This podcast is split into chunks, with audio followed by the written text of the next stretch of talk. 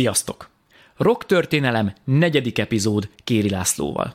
Az előző részben csak és kizárólag a Beatlesről beszélgettünk, most pedig következzen tíz másik jelentős, meghatározó zenekar ugyanebből a korszakból, azaz 1963-tól egészen 1970-ig. Na, a Keep on Running volt az a szám, amiről mondtam neked, hogy elküldted a linket, és én nem tudtam, hogy ismerem ezt a számot. Szerintem is ismeri mindenki, csak nem Csak tudja, nem tudja, hogy ez Spencer Davis. Ez alig 15 éves Stevie Winwood. Ez az volt a következő sok, hogy ö, miattad ismerem a Can't Find Can't Find, My, Way, Home című számot, ahol Eric Clapton meg Stevie. Winwood zenél, 2007-es változatot a Royal Albert Hallból. és van egy nagyon szuper ugye koncertfelvétel Igen, YouTube-on. És meghallgattam egyszer, az nekem rögtön kedvenc szám lett, és az volt a sok ebben, hogy hát Eric Clapton persze, hát mindenki ismeri Eric- Clapton, de mondom, ki ez a Stevie Winwood? Úgyhogy ő hány éve van a szakmában? Hát 1964-ben, 65-ben már 15 évesen, 48 májusban született. A születésnapja ugyanaz, mint Heller Ágnesé, május 12, és Elmúlt már 15, amikor az ő első komoly dala, amit te hallottál, Keep on Running, már főkerült a slágerlistákra. Magyarok még jobban ismerték a másikat, a Give Me Some Loving, mert azt a magyar nép kiviszem a lavort népe, né, címe, ugye Nyírbátortól Szent Gotthárdig így hívta 65-66-ban a magyar nép, mert még nem volt erősségük az angol, de így azért mindenki meg tudta jegyezni a következő slágerüket, ezt aki viszem a lavort, és és hát mi, hát később a, az, a, a te generációd már, a- meg a utánatok jövők, a, a Let's Talk About Sex című Jaj, tényleg! Jaj. gyerekek az Igen. óvodába így énekelték. Igen, igen, igen. Úgyhogy azért mondom, hogy ennek a hagyománynak... Van hagyománya. Ez a bikicsunáj kultúra, Az. hogy emlékszel, volt valami vetékedő, Az, valamelyik fasz így került fel a, az ország, a nemzet érdeklődésének homlok terébe, hogy ilyen tanyasi angolt teremtett magának. Emlékszel, nem erre Persze, a bikicsunájra? persze. Szóval ennek is mély gyökerei vannak, amikor még ebben az országban nem nagyon tudott senki angolul hat- 56 után csak a szakfordítók, akkor a magyar név, főleg az én korosztályom, az így segített magán, hogy a könnyebb megjegyezhetőség kedvéért a adott magyar, rendes magyar Szavakhoz az lehetett kötni. Ezért Igen. a, a Stevie Winwood első slágerei között az a második, ez a Give me some loving, az, az lett, aki viszem a lavort, úgyhogy... Na, Na, szóval is történelem. szó lesz ma, Igen. ma ő lesz az egyik kiemelt alak, tíz együttes és név lesz ma a név. És ma, akkor ezt mondjuk el azok kedvéért, akik lehet, hogy ezt a videót látják először, hogy ez a rock történelem negyedik. negyedik része. Pontosan, és most mindenki, aki nem a Beatles, a Beatles érából. Igen. 63-tól 71-ig, ugye? Igen, elmondom akkor most azoknak, akik elkezdték nézni a műsort, hogy ennek a munkacímnek azt adtam, hogy Zsenik a Beatles árnyékában, és 1963-71 között, tehát ugye 70 májusig tartott a Beatles, hogy olyan formátumú, olyan tehetségű zenészek, zenekarok tömege került elő ennek a hihetetlen erőteljes szubkultúrának a robbanásszerű terjedése és általánossá válása következtében, hogy bármelyikükből lehetett volna Beatles.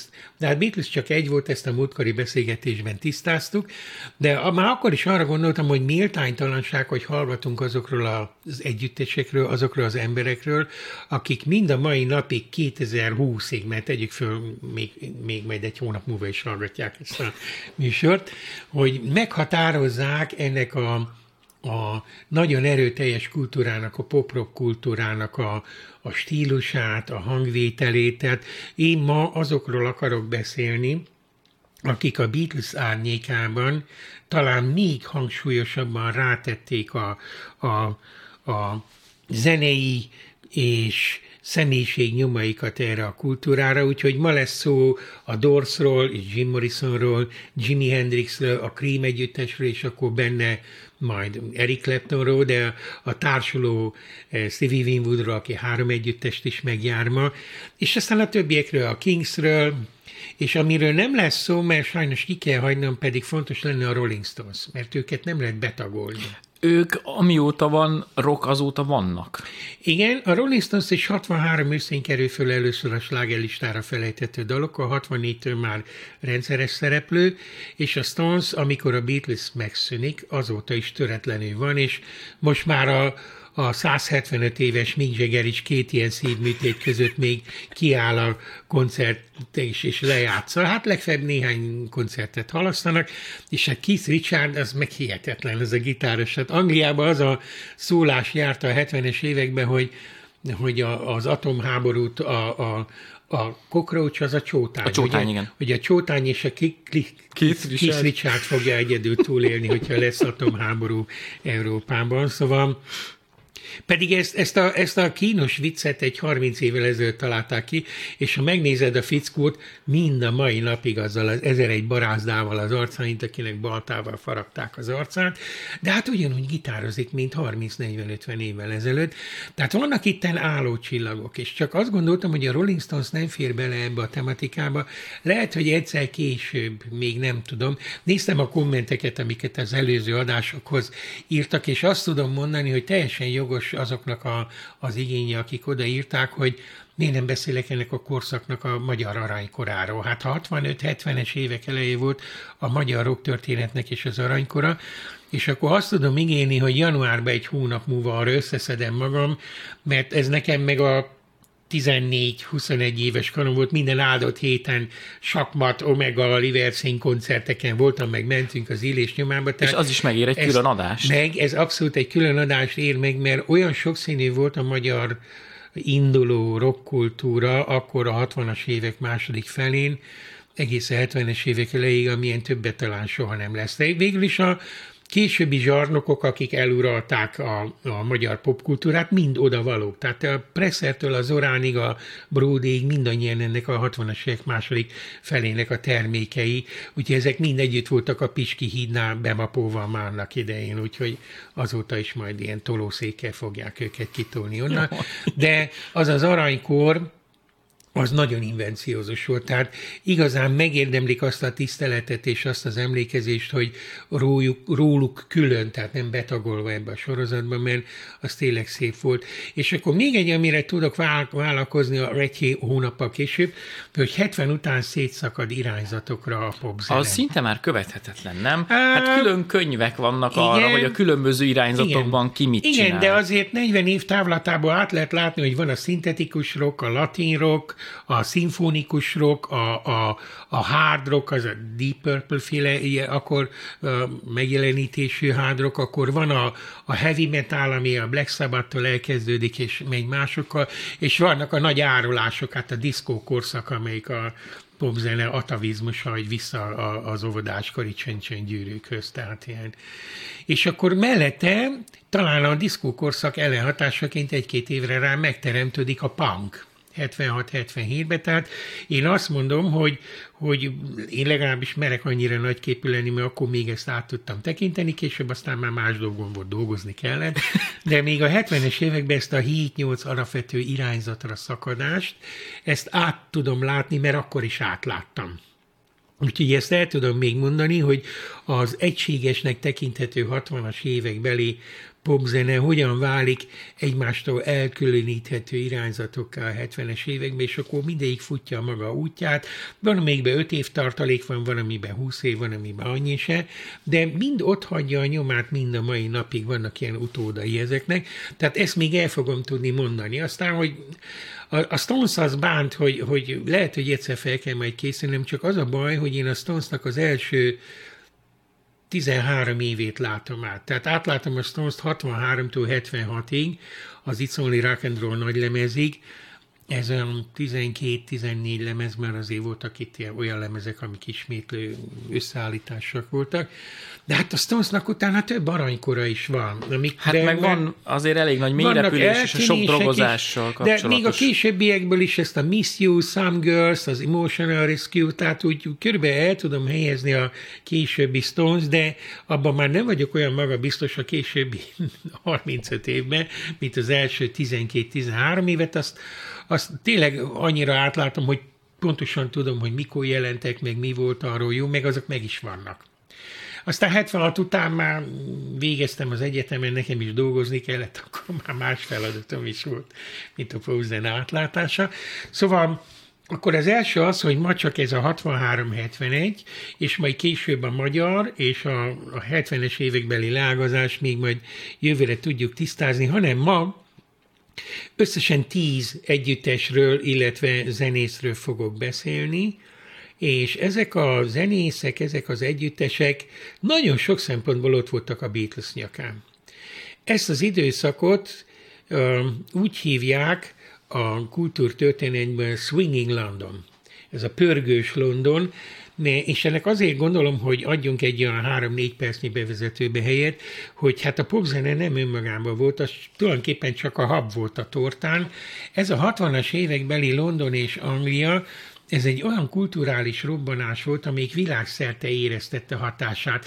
Innen diktálták a divatot, itt találták ki a miniszoknyát, itt találták ki a hosszú hajat a fiúknak, a batikolt ingeket, meg minden, tehát a cipőket, a ruhákat, de a, az irodalmi ízléseket, a filmes ízléseket is, tehát a 60-as évek Angliája valami hihetetlen felszabaduló hangulat, aminek hát a Beatles, azt ugye mindenki tudja, de a Beatles mögött viszont tömegével teremnek meg a hasonló ambíciójú fiatalok, hogy hát figyelj, hát négy rakordot én is le tudok fogni. Hát hogyha összeállunk a bratyommal, azért tercelni mi is tudom két percig, és, Igen. és ez, a, ez az érzés ottan Newcastle-től Salisbury-ig végigfut Anglián. De ez milyen érdekes lehetett, nem? Hogy addig Amerika uralta a poppiacot, Igen. és exportálta Elvis-t, igen. majd szépen Európa, és inkább csak Anglia és igen, London. ez a vázlatomban külön van egy ilyen pont. Hú, igen, nem... a British Invasion, de Jaj, fogom de mondani, hogy, hogy hogy foglalják el Amerikát. Ugye Amerika és a, a rock elsőkor a szólistákat termelt, ilyen egy, egy szál énekeseket, akik mögött volt zenekar. De a, a nagy brit újdonság az a zenekarok voltak. A, a három gitár egy dob, vagy még orgonával kiegészítve, vagy néhány ilyen alkalmi fúvósokkal, tehát ilyen négy-hat tagú zenekarok, azok Angliában hirtelen a Beatles nyomán, de hát már a beatles együtt is az az igazság, hogy megteremtek, és akkor menjünk előre.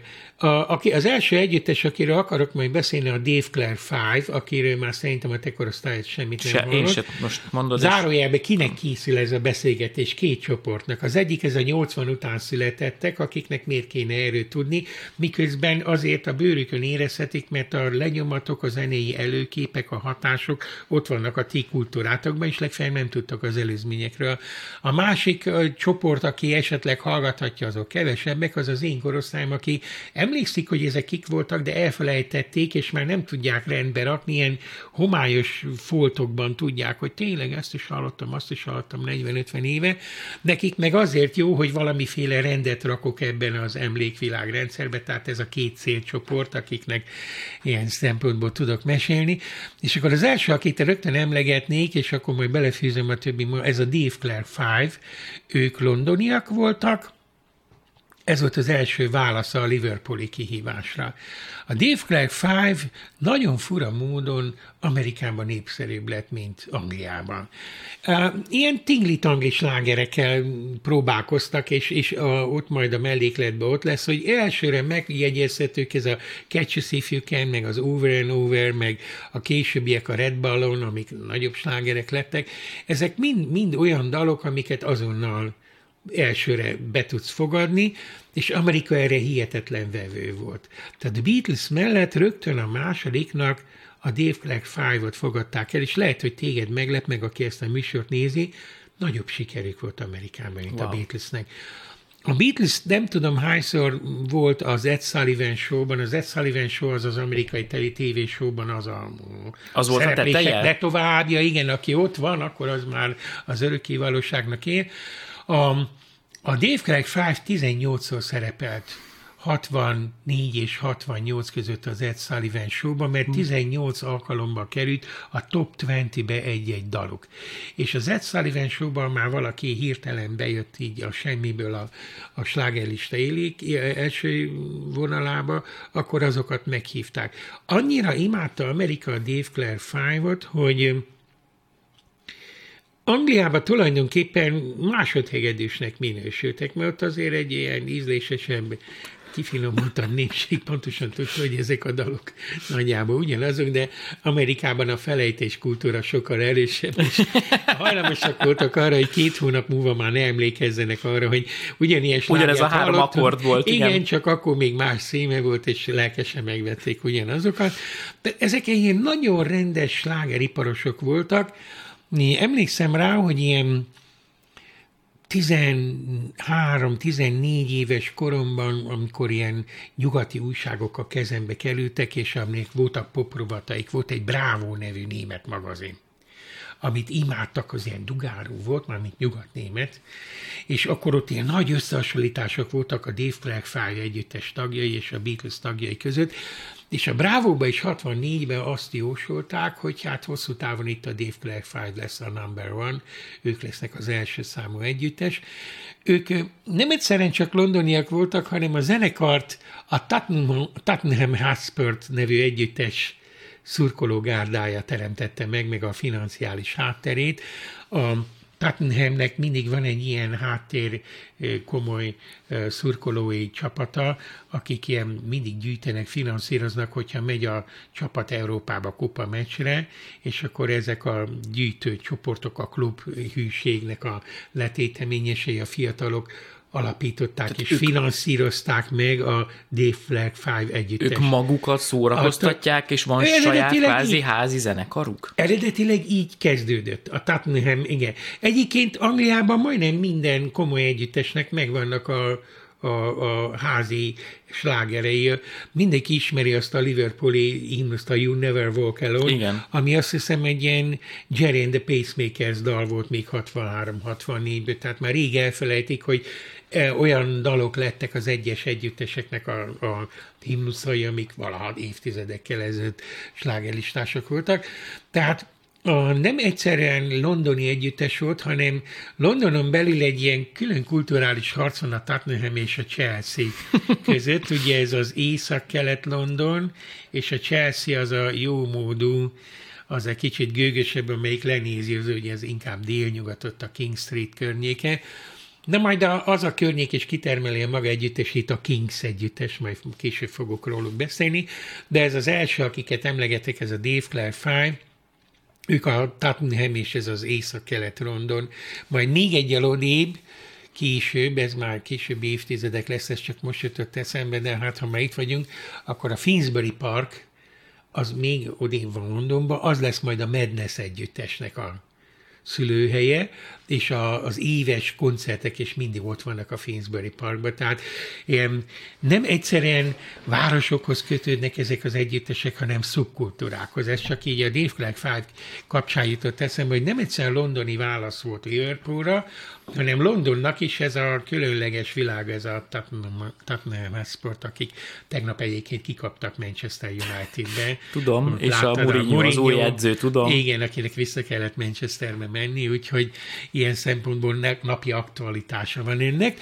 Na szóval intézzük el őket arra, hogy nagyon kedves, helyes fiúk voltak, fülbemászó slágerek, tömegét állították elő. 18-szor voltak az amerikai slágerlistán, az angolom szerintem 5-6-szor, ezt most meg kellett volna nézni.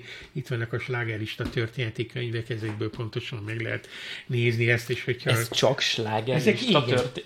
Ezek igen, ezek a könyvek. Ezt mutatom a kamerának. Ez a, ez a singles, Hit a kis singles, lemezek, igen. ezek meg az albums. Tehát két ilyen különös lág. Tehát fölütöd, és akkor, hogy, hogy mit én, 1965 április, június között a top 20 hogy nézett ki. Baloldalt mindig az angol, jobbról az amerikai van. Hát én ezek, ezek ugye véget érnek a 90-es évekkel, addig jártam én ilyen Angliába, és tudtam venni az antikváriumokba egy fontért ilyen könyveket, viszont állati jók a kommentárok. Tehát oldalt mindig az adott hónapnak a legfontosabb eseményére ilyen kis eszék vannak, és rájöttem, hogy a, a popszakírók, például a magyar könyveket, akik írnak, azok is ezekből dolgoznak, uh-huh. mert becsülettel elolvassák. Hát most én is ezt a hét évet átnéztem mind a két helyről, a, az albumok, meg a, a kislemezek világát is, hogy a kettő miért válik, ez egy külön pont a, a, a, a vázlatomban, és eleinte csak kis lemezek vannak. A 60-as évek közepéig, olyan 64-65-ig a sláger az egyenlő a kis lemezzel. Csak technikailag megoldódik ugye, hogy a 33-as lemezzel viszonylag olcsón lehet előállítani nagy, nagy lemezeket, és képzeld el, hogy 66-ban már a piacon, az angol száz piacon a lemezek egyharmada nagy lemez. És 68-ban van az áttörés, hogy abban az évben már több nagy lemezt adtak el, mint kislemezt. Tehát szép lassan leszoknak, ez persze árfekvés kérdése is, mert a kislemez annyira olcsó volt, hogy meg tudta venni a tizenéves gyerek az uzsonna pénzéből, és a nagy lemezre már gyűjteni Hát kell. meg ugye ott az volt, hogy akkor végre írt egy zenekar egy számot, vagy kettőt maximum, Igen. hopp, azt ki lehet dobni kis lemezre. Igen, És aztán jöttek a koncepció alapján készült albumok, ez majd egy későbbi fázis Tényleg? lesz, Hogy majd jól a Kings, bele. egy, Kings együttesnél És várjál, elmondani, de a mai- a Beatlesnél. A mai napra hagy utaljak vissza, tehát manapság viszont meg térünk vissza a, a digitális zeneszórás kapcsán arra, hogy kijön egy zenekarnak egy száma, és azonnal fölkerül YouTube-ra, Spotify-ra, iTunes-ra, mindenhova, és már az emberek nem várnak össze egy-egy albumot, mert hogyha az van, hogy egy zenekar elvonul egy évre, két évre, és nem ad ki számot, Elfelejtik. elfelejtik. Tehát- száz a helyén. Pontosan, és havonta, két havonta egy-egy számonként. Most megint megvan ennek a kultúrája, kvázi kislemez kultúra. Ez érdekes, amit mondasz. Akkor így, így történetileg egybe gondolva, az 50-es évek és a 60-es évek elején még a kislemezek világa, technikailag megoldódik és olcsóbbá válik a nagylemez a 33, mert ugye régenben 78-as fordulat volt, bonyolult volt, és a stúdiók is sokkal jobb minőségűek, és akkor áttevődik a verseny, hogy na, kisapám egy dalt minden hülye tud csinálni, na de ötöt, hatot, amihez még hozzácsapunk valamit, valamitnek, majd újra játszod mások slágerét, és akkor áttevődik 64-65-től a verseny, hogy ki az, aki nagy lemez képes. És a Dave Clark Five a kis lemezeiből Amerikában tud csinálni összesen öt nagy lemezt ami nagy dolog. Ugye a Beatlesnél múltkor elintéztük, hogy a Beatles 14 nagy lemez a Évente 63 kettő. 70. Hát igen, igen, mert én a fehér albumot is kettőnek Igen. számolom, nekem azért 14, de ehhez képest viszonylag jelentős teljesítmény a, a Dave Clark Five, és hogy a kis apró slágereikből, de ők azért konceptalbumra alkalmatlanak. A Dave Clark Five-ot majd a 68, amikor minőségileg átalakul a popzene, hihetetlen fontos lesz a hangszertudás, 8-10 perces szólókat játszanak, minden, ez a változás, amik a Cream Jimi Hendrix fölhozza, majd a később lesz róluk szó, az nyomnékű tünteti el a Dave Clark Five-ot. Tehát a Dave Clark Five az a 60-as évek tipikus jelensége, sok szempontból a slágereik fogyaszthatóbbak, mint a Beatles slágerei. Érdekesek, majd hogyha meghallgatod ezt a Catch Us If You Can, vagy a, ezt az Over and Over, hogy a maga módján gondos munkák ezek, és maga a zenekarnak a, a névadója, a Dave Clark, a dobos, az meg egy nagyszerű menedzser volt, szemben a Beatlesnek a balfácánságával, erre senki nem volt alkalmas, és mindig külső menedzserekre szorultak. Ez a Dave Clark, ez, ez volt a pop első igazi self-made menedzsere, aki mindent kihozott ebből a zenekarból, és pontosan tudta, hogy úgy, hát Ang- Ang- Anglia ez egy tanyasi piac, hát az igazi piac Amerika, és ők eleve a Beatles árnyékában rögtön jöttek másodiknak, és tudták, hogy Hát ha ott lekötnek minket három hétre egy olyan koncertsorozatra, hogy Chicago, St. Louis, Denver, akkor ott az a piac, az százszor akkora, Igen. mint a, amit itt, hát ott, ott azon a milliós lágereket lehetett csinálni Amerikában egy ilyen középszerű dallal is. Angliában rohadtul meg kellett izzadni azért, hogy te egy milliós láger legyél. Ott neked magad alá kellett gyűrni a Hallis-t, a Spencer davis a kings akikről lesz szó. Tehát a Dave Clark fáva könnyebb, sikeresebb, gazdagabb utat választotta, és ilyen értelemben ők ennek a British Invasionnek, hogy a ahogy megszállta Anglia a zenekariba 64, 65, 66-ban, ebben a három évben, ugye mindig mutattam, hogy itt van az, a US Igen. De ezekben az években mindig több volt az angol sláger az amerikai listán, mint az amerikai saját készítésű, úgyhogy ez egy nagy fájdalmuk volt ez a British Invasion az amerikaiaknak, hogy hogy válaszolnak erre az amerikaiak, az még majd bele fog férni a mai műsorba. Na akkor e, a Dave Clark fájról ennyit érdemes, hogyha meghallgatjátok, nagyon fülbe másznak, nagyon kedves semmiségek ezek, de nem ártanak, nem, nem okoznak kulturális kárt senkiben, és, és olyan fogmosáshoz például nagyon javasolt. nagyon jó. Figyelj, én nagyon szerettem gyerekkoromban. Én a, az idősebbek körülöttem, már egyszer meséltem, ők is Dave Clark Five drukkerek voltak, ezért én eleinte jobban ismertem a Dave Clark Five-ot, mint a Beatles-t, úgyhogy de később beláttam, hogy ők nem voltak fejlődőképesek, megálltak ezen a két perc, 30 másodperces slágerlistán. Tehát amit a Beatles bejár fejlődésként, hogy évről évre zeneileg, és hova jut el a borsőmester, erre Dave Clark Five teljesen Nekem a kedvencem, volt. nem tudom, hogy az adásban beszéltünk-e róla, de egy YouTube kommentként égett a fejembe az, hogy gondoljatok bele, hogy az Obladi, meg a Helter Skelter az egy, egy albumon van. Egy albumon, bizony.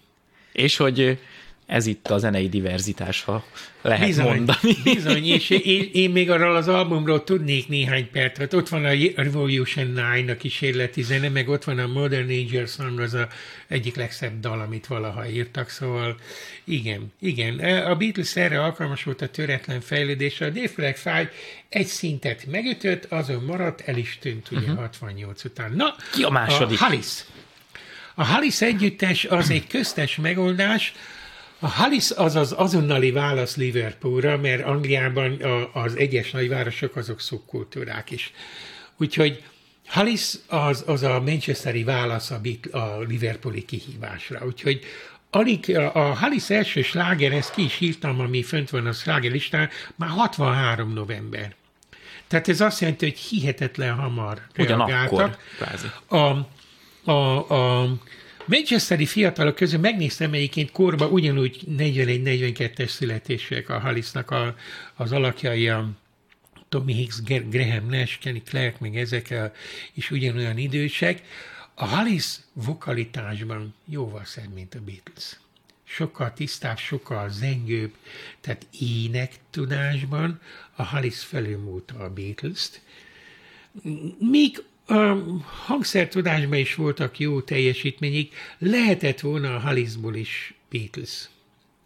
A Halis nagyon érdekes a neve, én ezt nem tudtam, de most, hogy a rock lexikonba utána jártam, azt még megmutatom, hogy vannak Amerikában, meg Angliában ilyen rendes, mint a tudományos lexikonok. Tehát a, a rock pop szakírás, ezzel nézd meg, hogy mennyi, két-három kiló, The Rolling Stone Encyclopedia of Rock and Roll, harmadik kiadás, Aztán és csak a legvégére lapoznék, ezer, egy oldalszámot lássak valahol. 1200 biztos. 1000, 1100 oldal, igen.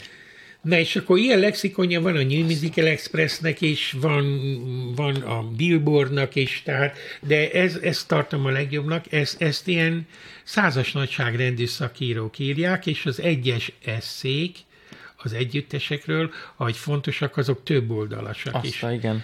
Úgyhogy a magyar szakírók is ebből dolgoznak, ahogy rájöttem, mert a, a saját szellemes ötleteik néha szó szerinti fordításait egy, egy ilyen lexikon szóciknek. És annyira csak azt szemléltet, vagy mennyi minden van benne, pont egy Kraftwerknél nyitottam ki. Igen, igen, nagyon... És ott van, hogy 1970 Düsseldorf, minden, tehát hogy zenei stíl, Ice Cube, zenei stílustól függetlenül itt minden, Jézus, ez szuper. Minden, és nagyon alapos, nagyon alapos a zenekar története, a, a, a sikerei, a példányszámok, szóval ez egy olyan szakszerű lexikon, na innen tudom, én vagyok nagyon okos, hogy a Halis neve, az Buddy Holly iránti tiszteletből van. Akit besz a legelső résznél, amikor Amerikán, aki 21 évesen meghalt. Meghalt, akiről mondtad, hogy mítosz... hatalmas karrier állhatott Igen, volna hát előtte. ő lehetett volna Elvis Presley-nél százszor nagyobb, mert a zenei ötletei tehetsége jóval nagyobbak voltak.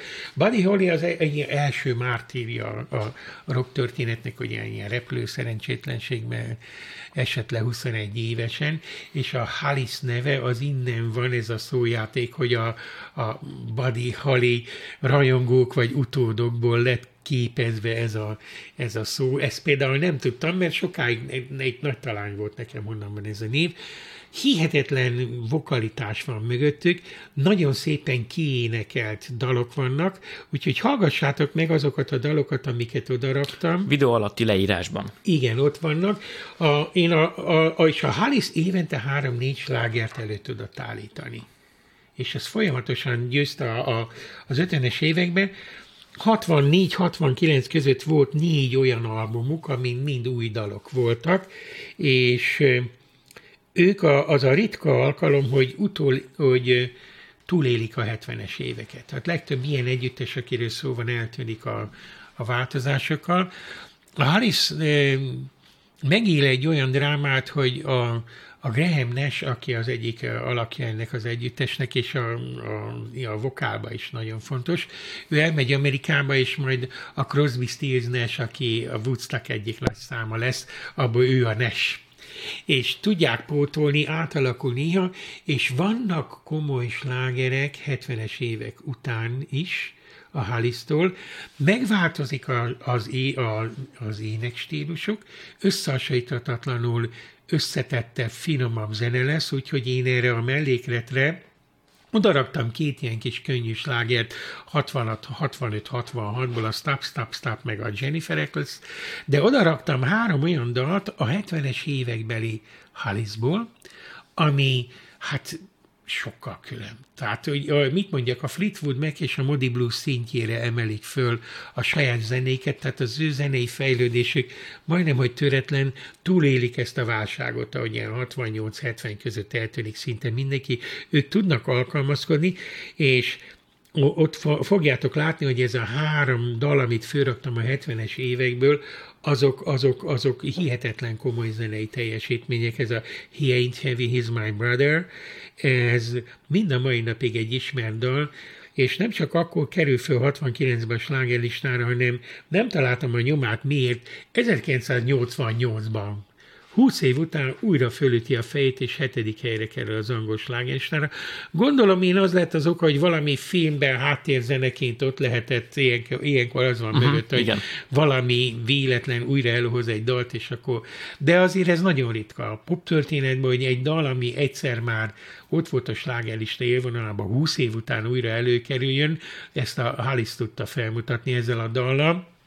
Ez a He Ain't Heavy Is My Brother, ez egy ilyen szimfonikus jellegű, ez a bajtársiasság, szolidaritás, az elhaltakra való emlékezés, hogy ahogy én tudom ennek a kultúrtörténetét, ez a vietnami veteránok közt egy ilyen fajta himnusz lett, emlékezni arra a 65 ezer katonára, hogyha egyszer majd négy Washingtonba be van vésve fekete márvány falba egy ilyen alagútszerű ilyen lejtőn a mindegyik név, aki ott van. Azt jegyeztem meg, hogy ugye ez a híres, híresebb, de hogy mondtad, hogy van ott a dél A, dél, a koreai háborúról odébb egy néhány Odébb, és azért kicsit így el van felejtve. Igen, oda nem járt senki, ezen én is megdöbbentem, mert többször elmentem, itt mindenütt jönnek a családtagok, és akkor ilyen besatírozzák a rokonoknak a nevét, ott nem jár senki, ez, ez pedig ott többen voltak többen meg amerikaiak, igen. igen. Na szóval valami oknál fogva ez, ez egy ilyen nagyon bánatos, elégikus dal, ami így az elhult, elhullott, elhavalt barátokra emlékeztető himnikus dal. Van így, hogy egy dalra rárakodnak olyan jelentéstartományok, amik eredetileg nem voltak benne, de számtalan véletlenül, mert egy film kísérő dala lett, vagy valaki híres személy fölkapta. Tehát ez a, ezek a a későbbi Halis dalok azt mutatják, hogy ebben a zenekarban volt fejlődő képesség, de ők voltak a Manchesteri válasz. És nézem, hogy, hogy mit írtam még utána föl. Hát nem, szerintem ennyi elég róluk, hogy én, én egyébként ilyen fiatal koromban őket szerettem legjobban, és az a első ilyen slágereik egyik, ez a 65-ös sláger, a Stop, Stop, Stop, azt, azt egyébként is szerettem, de amikor 68 nyarán elmentem autóstoppal Szófiába a világifjúsági találkozóra, ilyen 17 évesen, és akkor ott lófráltam egy hétig a városba, ottan félig meddig csövezve, ott összehaverkodtam bolgár lányokkal elég jól, és akkor a búcsúkor én ezt a kislemezt kaptam egy Issa Dimitrova nevű bulgár lánytól, hogy hogy a francba került az ő kezébe ez a Halis kis lemez. Hát te meg hogy kerültél kis toppal Szófiába? Az mennyi hát, idő volt? Ez most hát, muszáj kettő percben Hát ez, ez, úgy volt, hogy, hogy vonattal Begrádig, akkor onnan stoppal, de igazából az volt a pláne, hogy, hogy Szófiától Várnáig bejárni a, a stoppal Bulgáriát, az volt nagy bravúr, mert azért a korabeli bolgár autópark, az, meg úthálózat. úthálózat. Szóval maradjunk abban, hogy többször voltam teherautókon, mint a, és azért eltartott vagy négy-öt napig mire, mert az volt, hogy lássam a tengert, ugye magyaroknak a mániány, és egy ilyen 17 éves koromban már evett a fene, tehát azért is mentem Szófia világifjúsági találkozó, ott van a világifjúság, akkor én is elmegyek. Fogalmam nem volt arról, hogy ez a mozgalom, ez egy ilyen Moszkvából menedzselt, ilyen baloldali, ezért kit érdekelt ez akkor. De hát ez, ez a de az tényleg nagyon izgalmas, hogy tudtak szerezni egy ilyen kiadványt ott. ott az még a keletebbre van hát Ez a bolgár kislány, hogy ö, valahogy nyilván tudta, vagy ugye miről beszélgethettünk tizenéves korunkban, nyilván csak popzenéről, és akkor amikor tudta, hogy eljött a búcsú idején, mert holnap nekivágok a nagy Bulgáriának, várna fel, aztán valamikor eljutok oda, vagy sem, akkor ezzel a Halis kislemezzel örvendeztetett meg, amit amúgy is nagyon szerettem, de érdekes ez a dal most mind a mai napig. Hát aztán az idő elsodorta ezt a kis lemez, fogalmam nincs, hogy hova lett, de úgy emlékszem, hogy ezt a lányt igen Issza Dimitrovának hívták, és őtőle kaptam, hogy ő is lehetett akár 16 éves is ma akkor. Na szóval a Halis máig érdemes hallgatni olyan hihetetlen tiszta vokális hangzás, amit majd csak Amerikában fogunk a Beach Boys-tól hallani, meg majd a Crosby, Stills. Tehát az énektudás, az énekképesség, a harmóniára való, a tisztaságra való a törekvésenél, az együttesnél azért tényleg páratlan, úgyhogy ők, ők mindenképpen megérdemelték ezt, hogy emlékezzünk rájuk, és nekik valamivel hosszabb volt a későbbi történetük. Ők vergődtek még többféle átalakulás után, meg a zenekarnak a vezető alakjai mindig megpróbálták föltámasztani, de ők ott vannak a, a klasszikusok között a, a Hall of Fame-ben, uh-huh. tehát nekik olyan hely jár. Ők voltak a korszak ilyen egyik nagy ilyen slágeriparosai, akik, hát ha nem is a Beatles szintjén, de a Beatles követők között folyamatosan képesek voltak ilyen típusú dalokat gyártani, akkor hármas. megyünk tovább. A hármas, na, megint London, és ez a Kings együttes, a, a rock arisztokratái, E, ezek a... Ők a gazdag negyedből? Hát ők igen, igen, erős középosztály, és a középosztálynak Angliában van egyfajta ilyen gőgja a prolikultúrával szemben, és akkor a Kingsnek ilyen froclizós, a mindenkori divatokkal szembeni ironikus szövegei, a Kings lesz az az együttes, ahol a szöveg már legalább annyira fontos lesz, mint a dal tudtak zenélni, sokan őket tartják a heavy metal ősének. Mindenki ismeri, aki nem tud a Kingsről is a Yuri mély, kemény dalt, azt nem raktam föl azért is, mert az kevésbé érdekes. De a Kingsnél a Davis fivérek, ez a Ray Davis és Dave Davis, megemelte intellektuálisan a rocknak a szintjét, és azt mondta, hogy addig nincs értelme dalt csinálni, neki nincs valami mondani valód. Úgyhogy ott nagyon igényes szövegek voltak, amit én odaraktam, azt eh, hála Istennek találtam a Youtube-on olyat, hogy videóval együtt van a Dead End Street, tehát ez a dal, ez azt hiszem 66-os, 67-es dal lehetett. A Dead End Street mellé ott van egy ilyen nagyon súlyos eh, dokumentari, meglátjátok, hogy a, ami illusztrálja a szöveget, hogy we are, we are living in the Dead State, tehát hogy az egész életünk egy nagy zsákutca, és ha meglátod a, a hozzávaló filmet, tényleg olyan, hogy a leglepusztultabb részekről, a, mintha csak homelessekből állna Anglia, tehát a, a a film kifejezi azt az érzést, amit ezek a fickók ott mondtak, hogy hát semmi értelme az egésznek, amit csinálunk az egész életünknek. Tehát itt, itt azért elemelkedett a pop ettől, a popcsajok, stb. színvonaltól, és a Kings végig tartotta ezt az erős társadalomkritikai attitűdöt. És a, amiket ide raktam dalok, a Waterloo Sunset, meg a Lola, A Lola az, az már konceptalbum. Amit te mondtál, hogy megjön az ideje azoknak, akik eh, nagy lemezni mondani való varatnak, ilyen értemben a Kings az első. Tehát tud slágereket is csinálni, de már 66-67-től a Kings akkor szólal meg, amikor összeáll egy nagy lemezni mondani való, és a nagy lemeznek mindig van központi magva.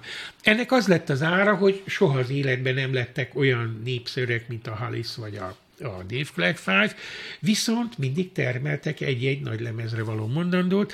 Az egyik legismertebb daluk, ami bejárta a nemzetközi slágereket, ez a Lola, azt, hogyha meghallanád, azonnal tudnád, uh-huh. hogy ezt te hallottad. Az például az első ilyen, ilyen konceptalbum, ami a transvestitaság sorsáról szól, úgyhogy a Lola című wow. dal is a, a, váltogatom a, az identitásomat, ugye most nagyon örülne a jelenkori kurzus annak, hogyha a Lólát előszednénk ezt a dalt, és később is, tehát a, a Ray Davis megmarad a 70-es, 80-as években is egy szűkebb körű Anglia az intellektuális, az ilyen Cambridge járt, Oxford járt gyerekeknek a, az együtteseként. Tehát a Kingsnek van egy 60-as évekbeli sikere, tagadhatatlan sikere, de ők megmaradnak, de bent maradnak is végig. Tehát ők még a 70-es, 80-as években is két-három évente előállnak egy-egy olyan albummal, ami annak az zárt 65 milliós országban. Ezt akarom egy... mondani, hogy azoknak a erős középosztálybeli, vagy egy kicsit följebb ben lévő fiataloknak szól, akik nem akarnak idézőjelesen proli zenét hallgatni, igen. de anyujék zenéjét se igen, akarják igen. hallgatni. Nagyon jól mondod, akkor most el is mondtad, amit én a Kingsre akartam mondani. Van benne egy kicsi arisztokratikus gőg, de ilyen távolságtartás, de nagyon megvan, nagyon megvan csinálva. Szóval a, a, a, az albumok, mondom, végig, még a 80-as években is adja sorba ezeket. Nagyon érdekes, hogy amikor jön a hát ugrunk akkor évtizedeket, három, három évtizedet, a 90-es évek derekán hirtelen újra föltámad a, az angol rock, az Oasis, Blur, Pulp, Szent Háromság a Soundgardennek a, a sarkába, ez olyan 95 plusz-minusz két-három év, tehát éppen a, az eh, millennium előtt, a két meghatározó együttes, akiket szerintem te is ismersz, a Blur meg az Oasis. Igen ők a Second British Invasion. Ők a Second nem? British Igen. Invasion. Ha őket megkérdezik, hogy kik az elődök, két együttes mondanak, a Beatles és a Kings. Tehát az Oasis, a Gallagher fivérek és, és a Blur is, az nagyon tudatosan, ez a Jarvis Cooker, aki az egy ilyen nagy alakja ennek a bár mindig keverem a pápot meg a blur de reméltem most nem keverem össze. Tehát ők ugyanezt az ironikus társamkritikai attitűdöt veszik át, és ők mondják is, hogy, hogy ők a Kingsnek az örökösei. Tehát pedig hát ugye 30 évvel később vagyunk. Úgyhogy ez egy másik áramlat. Ez Londonnak mondom inkább a Chelsea Drucker része, ez a, inkább a, a délnyugat, és soha nem adtak ki a kezük közül igénytelen munkát. Tehát ők azért, hogy ott kell lenni a slágeriparba, és ott kell lenni feltétlen, ezen úgy elemelkedtek. Tehát ők egy ilyen külön útja voltak, de nagyon hallgatható. Én most néztem a, a, azokat a dalokat, amik főkerültek a slágerlistára. Hát ezek között nagyon-nagyon jó minőségű, most is ennyi évtized után is könnyen hallgatható, fülbemászó dolog, de amikor odafigyelsz, rájössz, hogy azért ez rafinált, hogy ebben azért komoly hangzáskultúra van, és, és mindenképpen megérte azt a fajta kiemelést, hogy ugye nekem az volt a dolgom, gondolom, hogy száz zenekarból hogy szűkítem le tízre, mert megnézik ezt a slágerista történetet, egy-egy évben ebben az időben hemzsegnek a, a tehetségek. Na, örülök neki, hogy akkor meg tudtunk emlékezni a Kings együttesre, ez a három dal, amit itt a Dead End Street, a Waterloo Sunset és a Lola megérdemli a figyelmet, és akkor most Spencer Davis. Wood, igen. igen. Hát meg fogjátok látni itt a mellékletben, hogy itt van a legtöbb dal, mert olyan kalandos ez az életmód. Na, a Spencer Davis együttes, az egy más típusú szociális válasz a Beatles kihívásra, ők Birmingham.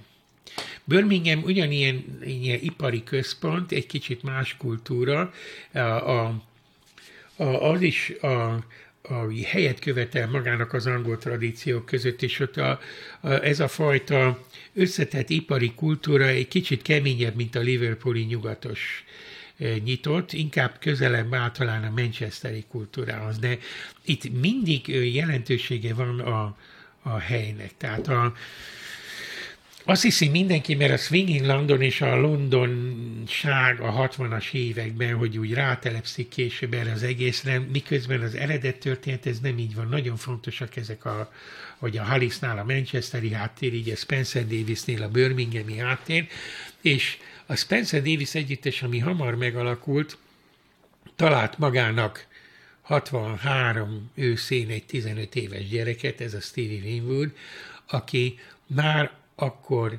nagyon jó képességű sláger iparosként jelentkezett, hogy ő nem csak billentyűs volt a zenekarban, hanem dalokat is tudott írni.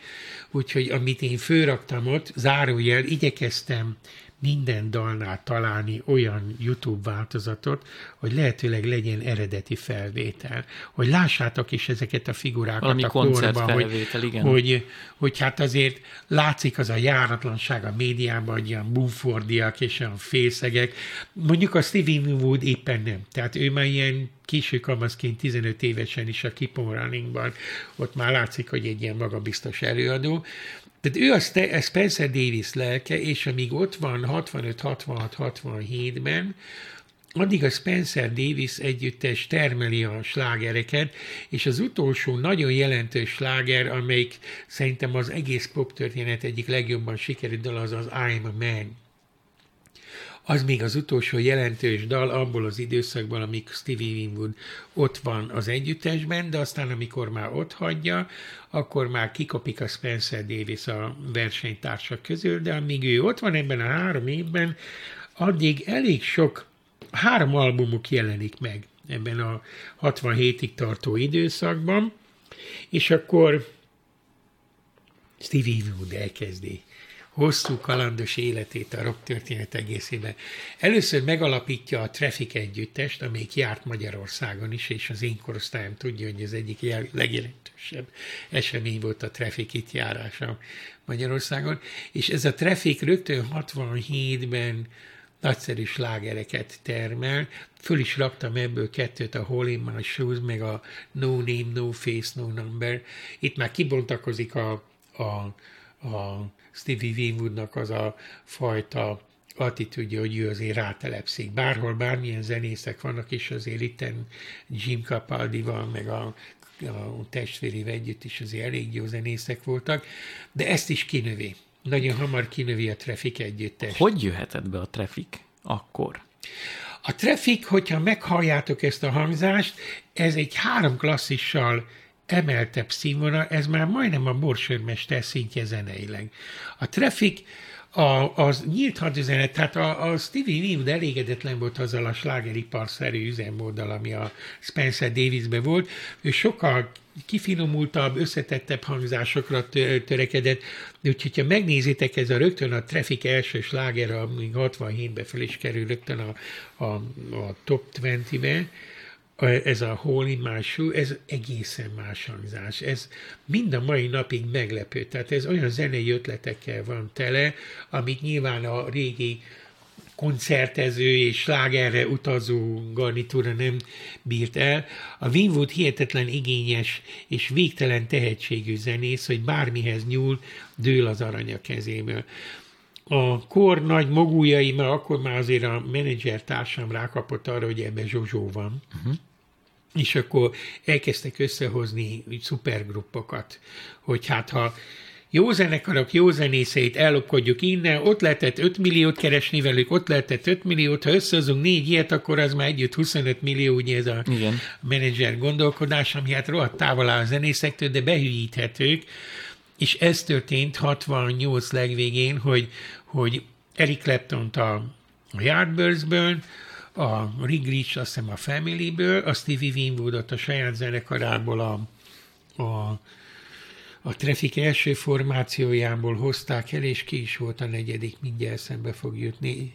Lehet, hogy Ginger Baker a doboz, a dobos, a, a Creamnek a dobosa, igen, persze. De arra irányult a kérdésem, hogy, hogy a Trafficnek miért jelentett bármit is az, hogy eljöjjön a, vasfüggöny mögé, és hogy jöhetett be egyáltalán nyugatról egy ilyen zenekar? Ezt, ezt, ezt nem, e, csak annyira emlékszel, és, hogy jöttek, Magyarország és, és Lengyelország volt. volt ez a két ország, ahol akkora volt az ifjúsági nyomás, hogy, hogy a nem nagyon balhés hírű zenekarokat, akik inkább uh-huh. zenész hírben voltak, mert egyszer már a Spencer davis járt itt 65-ben, abból égtelen balhé lett, mert az én korosztályom földgyújtotta a kis stadiont, a örömében erre, akkor aztán egy-két évig nem jött nyugati zenekar, itt valamire a magyar menedzserek imádták ezt a Ray Philip nevű együttest, a Nashville Teens, az még a magyar televíziónkban is befért. Ezeken nem nagyon volt gond, tehát az igazi lázadó együtteseket nem nagyon láthattuk. A Trafficről azt tudták, hogy nagyon igényes zene, abból baj nem lehet. Uh-huh. Tehát nem, ezt, ezt nem tudom, ennek utána kéne járni, hát akkor... De ezzel már válaszoltál igazából, főleg, hogyha akkor meghallgatják hozzá a számokat is hát akkor látták, hogy ebből baj nem lesz, mert ez olyan igényes zene, hogy erre oda kell figyelni, ebből nem lesz törészúzás. És Emlékszem is, hogy, hogy akik így közülünk elmentek a koncertekre, azok olyan csalódtak, mert nem volt balhé, hogy hát erre nem lehet, erre nem lehet törni, zúzni. Igen, ez olyan zene, amire oda kell figyelni. Na és akkor ott jártam, hogy 69 elején összehozták Stevie Winwood újabb állomása, a Blind Face, ami csak egy fél évet élt meg együtt. Hát elég ismerni hozzá Stevie Winwood személyiség, egy Clapton, Clapton az így hogy föl meg egy zenekar? Hát, hát sehogy. Egy nagy lemez erejéig, és az egy pop történeti esemény volt, hogy az ő bemutatkozásuk az talán 69 május lehetett a Hyde Parkban egy ilyen százezeres koncert. És abból lett ez az egyetlen lemez, aztán folytatta mindenki a maga útját. Na de ez a Blind Face lemez, ami ennek a koncertek a nyomán készült, ez mind a mai napig 50 év után is azt mondom, hogy a, a pop egyik leg, legkülönlegesebb, legigényesebb, legjobban kivitelezett zenei alkotása. Ezt most te 2020-ban ugyanúgy hallgathatod, mint hallgathattad annak iné. Nekünk valami nagy szerencsénk volt, hogy a kollégiumban azt hiszem az amerikai srác hozta be, hogy ezt azonnal ismerhettük, és nekünk ez egy ilyen napi zene volt a Blind Face album az vissza-visszatér kísérletként, amit én ide raktam, ez egy 2007-es 40 éve későbbi változat, hogy vagy a Royal Albert Hallba talán ott, és akkor én azt a változatot raktam, amikor Clapton meg Stevie Winwood újra eljátsza, hát meg vagyok győződve, hogy ez, az a valaha volt, ha lesz ilyen, hogy a rock legszebb alkotása, akkor ez a 10 perc, ami ott van, hát mindenféle szempontból a hangszertudása, vokalitása, és hát akkor ezek az emberek már 30 évvel túl vannak a maguk aranykorán, ugye. Clapton, eh, az előbb rosszul mondtam, nem a Yardbirdsből hozták el, hanem a Creamből. Előtte volt a Yardbirdsbe, de erről még úgyis lesz szó a Cream kapcsán. És aztán Stevie Winwood újra megalakítja a Trafficet, szebb albumokat csinál a 70-es években, Ezekről külön tudnék mesélni órákat, mert ezeket annak idején Angliában mind megvettem, mert a John Barleycorn az egyik, szintén egyik legszebb. Mert neked az egyik kedvenc előadód is. Igen. És akkor szólóalbumokat kezd 80-tól csinálni. Ezek közül egyről megemlékeznék, és egy dalt oda is raktam, a While You See a Chance Take It, az az Ark of Diver című albumáról való, amit képzeld el, hogy egy évig úgy csinált, hogy egy szál maga fölvette külön a basszust, a, a szólógitárt, a, az orgonát, mindent. Kézed azt a fickót, aki eljött odáig, hogy csak maga. Magával zenélik. És megcsinálja az albumot egy évig, hogy mindent ő vesz föl, a saját vokáját érdekli, amikor te hihetetlen egy fickó, és ez a ebből a nagy lemezből engem megdöbbentett, amikor láttam, platina album lett. Ez benyalta a világ. Ezt valami 3-4 millió példányban megvették világszerte, és még most is veszik. Ez azt hiszem idővel háromszoros platina albummá vált. Hát ez azért érdemes meghallgatni, én csak egy dalt raktam ide föl nektek, de aki akarja a Youtube-on letöltheti az egész albumot, hogy egy ember, aki eljut odáig, hogy egy szál magam csinálom minden este, és aztán utána mind a mai napig összeáll alkalmilag mindenféle ilyen crossroad koncerteken, ahogy te láttad ezt a Igen. Claptonnal 40 év után való újra együttműködését is, tehát ő mind a mai napig létezik, ő az egyik állócsillaga a rockzenének, aki soha az életben nem engedett a, a a színvonalból. A diszkó korszak tetején képes volt megcsinálni a Valeri című slágert, amit nagyon sokan meghallják, azonnal fogják ismerni, de a zeneileg az is megvan úgy csinálva. Tehát ő tudott minden időszak, minden stílushoz alkalmazkodni, de ő 15 éves korában már jazz rock zenészként indult.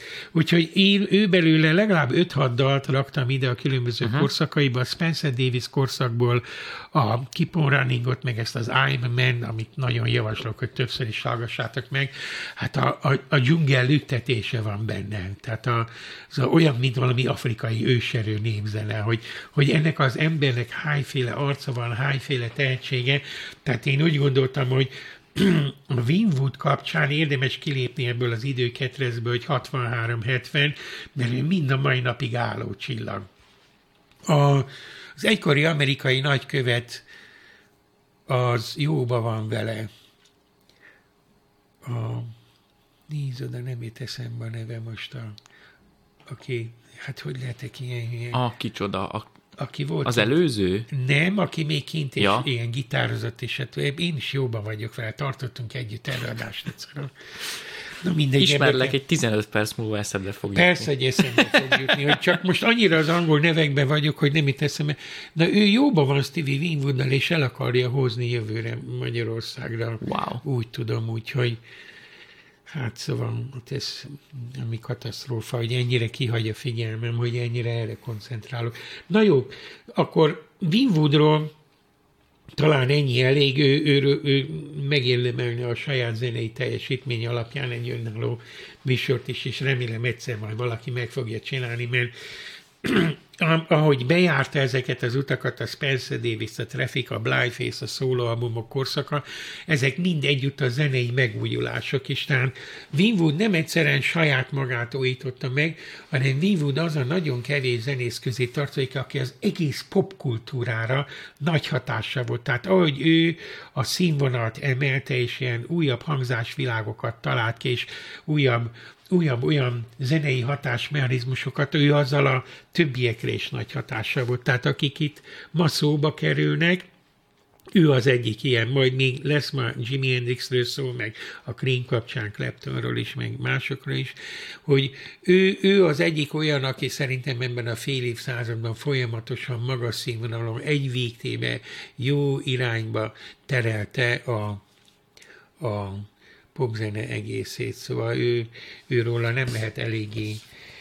Nézzük, a, az ötös, hát eredetileg, amikor válogattam, a Manfred Mann nem volt benne a listámon, mert hát ugye volt sok olyan, hogy mondom Animals kihagyni, meg, meg Yardbirds kihagyni, tehát mondom tízben limitáltam, hogy annyi fér bele egy beszélgetésbe, de ahogy átnéztem a slágerista történetet, döbbenettel láttam, hogy a Manfred Mann együttes sorozatban Ott van termelte. végig? Igen, meg is számoltam, ebben az időszakban 16-szor voltak slágerlistán, és a Manfred Mann azért volt érdekes, mert azok már eleve egy emelt szinten indultak, jazzrockkal kezdtek. Tehát ezek jazzzenészként is nagyszerek voltak, és itt egy nagyon rövid kitérőt kell tennem, ami az eredeti vázatomban benne volt, hogy Londonban és a nagyvárosokban ez a kultúra, ez klubkultúra volt.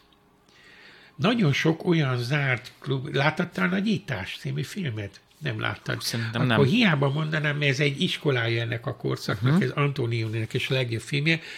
Abban a filmben van egy ilyen jelenet, hogy betéved a fő és a Thomas egy ilyen pinceklubba, ahol a Yardbirds játszik éppen, de már Clapton nincs ott, Jimmy Page viszont ott van szét is töri a gitárját, tehát koncert között. Tehát van egy ilyen betét a filmben, hogy Yardbirds koncert, aztán széttöri a gitárt, kidobja a nézők közé, a nézők meg kegytárként egymásnak esnek, és ott százan ötig vágják, rugdossák egymást, hogy kiszerzi meg azt a nyomorult gitárnyakat. Igen. A, nem, azért Ez egy gondoltam, pontos hogy... lenyomat abból a korból. Abból a korból igen, és eh, mondjuk azért nem is árt, hogyha valaki ezt a légkört, hogy milyen volt ez a Swinging London, az, az ez a film a, a, a nagyítás, ami hát ilyen filmtörténeti jelentőség, és hát azért Antonioni egyébként is, meg, meg, meg meg mindenféle szempontból ez egy fontos film, erre most sajnos nincs idő, csak eszembe jutott ez a jelenet, hogy ott van egy ilyen klub, ami Londonban több is volt, a Carnaby Street-en, meg, meg több felé, és ezek között sok jazzklub volt. És volt két olyan alakja, jazzzenész alakja a korabeli Londonnak, az egyik az Alexis Corner volt, a másik a John Mayer, aki többször is járt Magyarországon, hála Istennek, és mellettük zenészek tömege nőtt föl. Tehát ezek a jazzklubok, ahol két-háromszáz ember fér csak be, ilyen voltak ilyen állócsillagok, és akkor tizenéves korukban, vagy 20 éves korukban egy-két évig mellettük játszva, ez a két ember, az Alexis Corner és a John Mayer termelt ki rengeteg embert, a Manfred Mann nevű együttes zenésze is itt tanultak ezekben a jazzklubokban. Én ugye akkoriban nem lehettem ott kint, de 90-es években sokszor voltam Londonban. A Ronnie Scott klubban ott voltam kétszer is, ez valahol a Soho keleti részén van, talán a Dean Street vagy a Creek Street, és egyszer Aito Moreirát láttam, a, aki a, a jazznek egyik legnagyobb alakja, másodszor viszont meglepett, hogy Mark Knopfler, aki a Dire Straits-nek a... Uh-huh. De mint jazzzenész, egy szál gitáros jazzzenész, van egy minimális gitár, akkor ő volt a hét, mindig egy adott hétnek van egy házigazda, aki azon a héten játszik, és oda is Pitten 200 ember befér. De mondjuk oda kellett állni reggel, vagy este hatkor, hogy a konyóckó te beférjen. Tehát ez a klubkultúra mind a mai napig megvan Londonban, és ezekben a klubokban iskolázódott, nevelődött ki a, a, az rockzene igazán komoly hangszert, például a Clapton. El is hoztam a Clapton életrajza, ami hála Istennek magyarul is olvasható, ebbe ő eléggé megírja ezt, hogy ő ezekben a klubokban tanult meg zenélni. A másik, aki nagyon jókat ír erről a korabeli Londonra, a Richard. Hát ez, ez a könyv, ez pont olyan, mint a Keith Richard. Egy végtelen laza fickó, aki leszar mindent a világon, semmi nem számít neki, csak a zene, meg hát mondjuk a drogok, meg a csajok, és egy végtelen tehetséges zenész, ő is ezekben a klubokban tanul meg zenélni, és ő is sokat ír erről a klubkultúráról, hogy tulajdonképpen az impresszáriók járták ezeket a klubokat, és amikor egy-egy zenekart hoztak össze, lázasan nézték esténként ezekben a klubokban a különböző hangszereken játszókat, hogy hiányzik egy bassgitáros, hiányzik egy dobos, hiányzik egy billentyűs, és akkor jött ilyen klubot bejárva, nézték. De a Manfred Mann együttes is nagyjából ebből a uh-huh. jazz rock kultúrából alakult ki, és az ő slágereik, tehát ez a 16 sláger mind a mai napig meg lehet nézni. Ezek zeneileg teljesen helyén levő dolgok. Tehát fogod látni a hangszertudást, azt te is tudod értékelni, hogy, hogy milyen, a, hogy hogy száll be, milyen ütembe a vokál, és milyen tartományokat járnak be. Ezek a slágereik a Pretty Flamingótól kezdve a Duvadidig, amivel kezdem itten, nagyszerűek, és, és ők például sokat tettek ilyen, és oda is raktam, hogy Bob Dylan dalokat ilyen rendes rock-pop slágerekké tették, ami talán eredetileg Dylanben nem volt benne, és én direkt oda raktam a Mighty Queen című dalt, amit hát meghallgathat az eredeti Bob Dylan dal, de nem tűnne föl, hogy ez jobb, mint a többi. Hát Dylanből százával dőltek ezek a dalok annak idén. Amit a Manfred Mann csinált, és aztán 67-68-ban, és tehát talán már 68 slágerlistára viszi ezt a Mighty Queen, hogy mit tud egy ilyen jazz rock iskolát járt garnitúra kezdeni egy dalla, hogy hogy tud belőle kihozni annyit, az, az fantasztikus. És ők, a Manfred Mann egy ilyen szüntelenül újra alakítja a zenekarát, amennyire én tudom, a 70-es években már a harmadik formáció volt, a Chapter 3 mindig, áll, mindig keresett újabb zenészeket a kimenők helyére, mert ő azért termelte Manfred Mann zenészeket meg fogott később találni a Fleetwood megtől a Moody Bluesig mindenütt, és akkor mindig hoz a klubokból valaki újat a helyére. Már az aranykorukon túl 77-ben, mert az a Blinded by the Light című, azt is fogod ismerni, tehát ő vissza-vissza tud térni olyan zenei teljesítményeken még 10-15 évvel később is a slágerlistákra, tehát ő nem egyszerűen egy nagyszerű iparosa és nagyszerű zenésze, ennek a kornak, aki jellemző, hát azért az egy 16 sláger, ami, ami benn van a top 20 azért az egy nagyon nagy teljesítmény, de ő is az a fajta zenész, aki nagyon termékenyítően hatott a, a saját maga korába, úgyhogy eredetileg őt nem gondoltam volna bevenni ebbe a tízbe, de hogy végignéztem a, a kor történetét, hát ugyanolyan jogú szereplője ennek a néhány évnek, mint amilyen a Halis volt, vagy, vagy együtt a, a Steve Winwood, uh-huh. Winwood a különböző zenekaraival. Úgyhogy őrá azért gondoltam külön megemlékezni, mert ő állandóan aztán később is a 70-es, 80-as, 90-es években vándorol, és ő a fúziós jazzrockban mindig valahol az élen van, bárhol jár, ott, ott komoly zenei minőség. Van egy érdekes figura egyébként is a, őt látni, azért is raktam föl, mert a, a két felvétele lehet is látni, zenélni. Azt hiszem, amit találtam a Youtube-on, majd fogjátok őt látni. Tehát ők is egy olyan alakjai ennek a kornak, akik sok szempontból megkerülhetetnek. Na és akkor itt a Cream együttes. A Cream az olyan forradalmi változás volt ebben a korszakban, ami tulajdonképpen azt mondom, hogy ez az együttes csak két és fél év volt.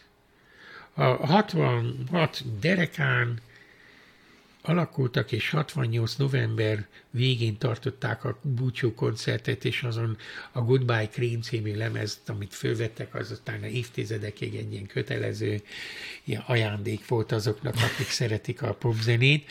Ebben a nagyon rövid időben ők öt albumot csináltak. Na Jézusom! De, gondold el, na, de ami fontos, a Cream volt az első, amelyik kiszabadította tudatosan a dalokat ebből a kalodából, hogy három-négy perc egy sláger.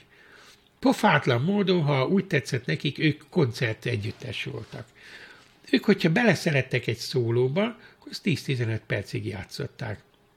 És ennek megtalálod a nyomait az albumokban. A Cream az, amelyik már nem egyedi slágereke volt a slágerlistán, ott is találsz egy-két dalt, a Sunshine of Your Love, azt mindenki ismeri, meg az I Feel Free, ezekkel befértek a, a top 20-be is, de a Cream igazán albumokkal volt jelen. Tehát ez az zene, amit ők csináltak, ennek kellett a terjedelem. A Wilson Fire, a, a dupla albumuk az úgy néz ki, hogy az A oldala, vagy létve az egyik lemez, az a, a rendes dalok, a, a stúdiódalok, a második lemez viszont koncertdalok, Koncert. uh-huh. és ott 10 percnél rövidebb felvétel nincsen. Tehát ott, ha elszabadul a, a Jack Bruce basszus szólója, vagy a Claptonnak a, a valamilyen szólója, vagy hát olyan Ginger Baker dobolások vannak, hogy hát belefájdul a fejed. Tehát ez már azért messze egy olyan határ túlépés.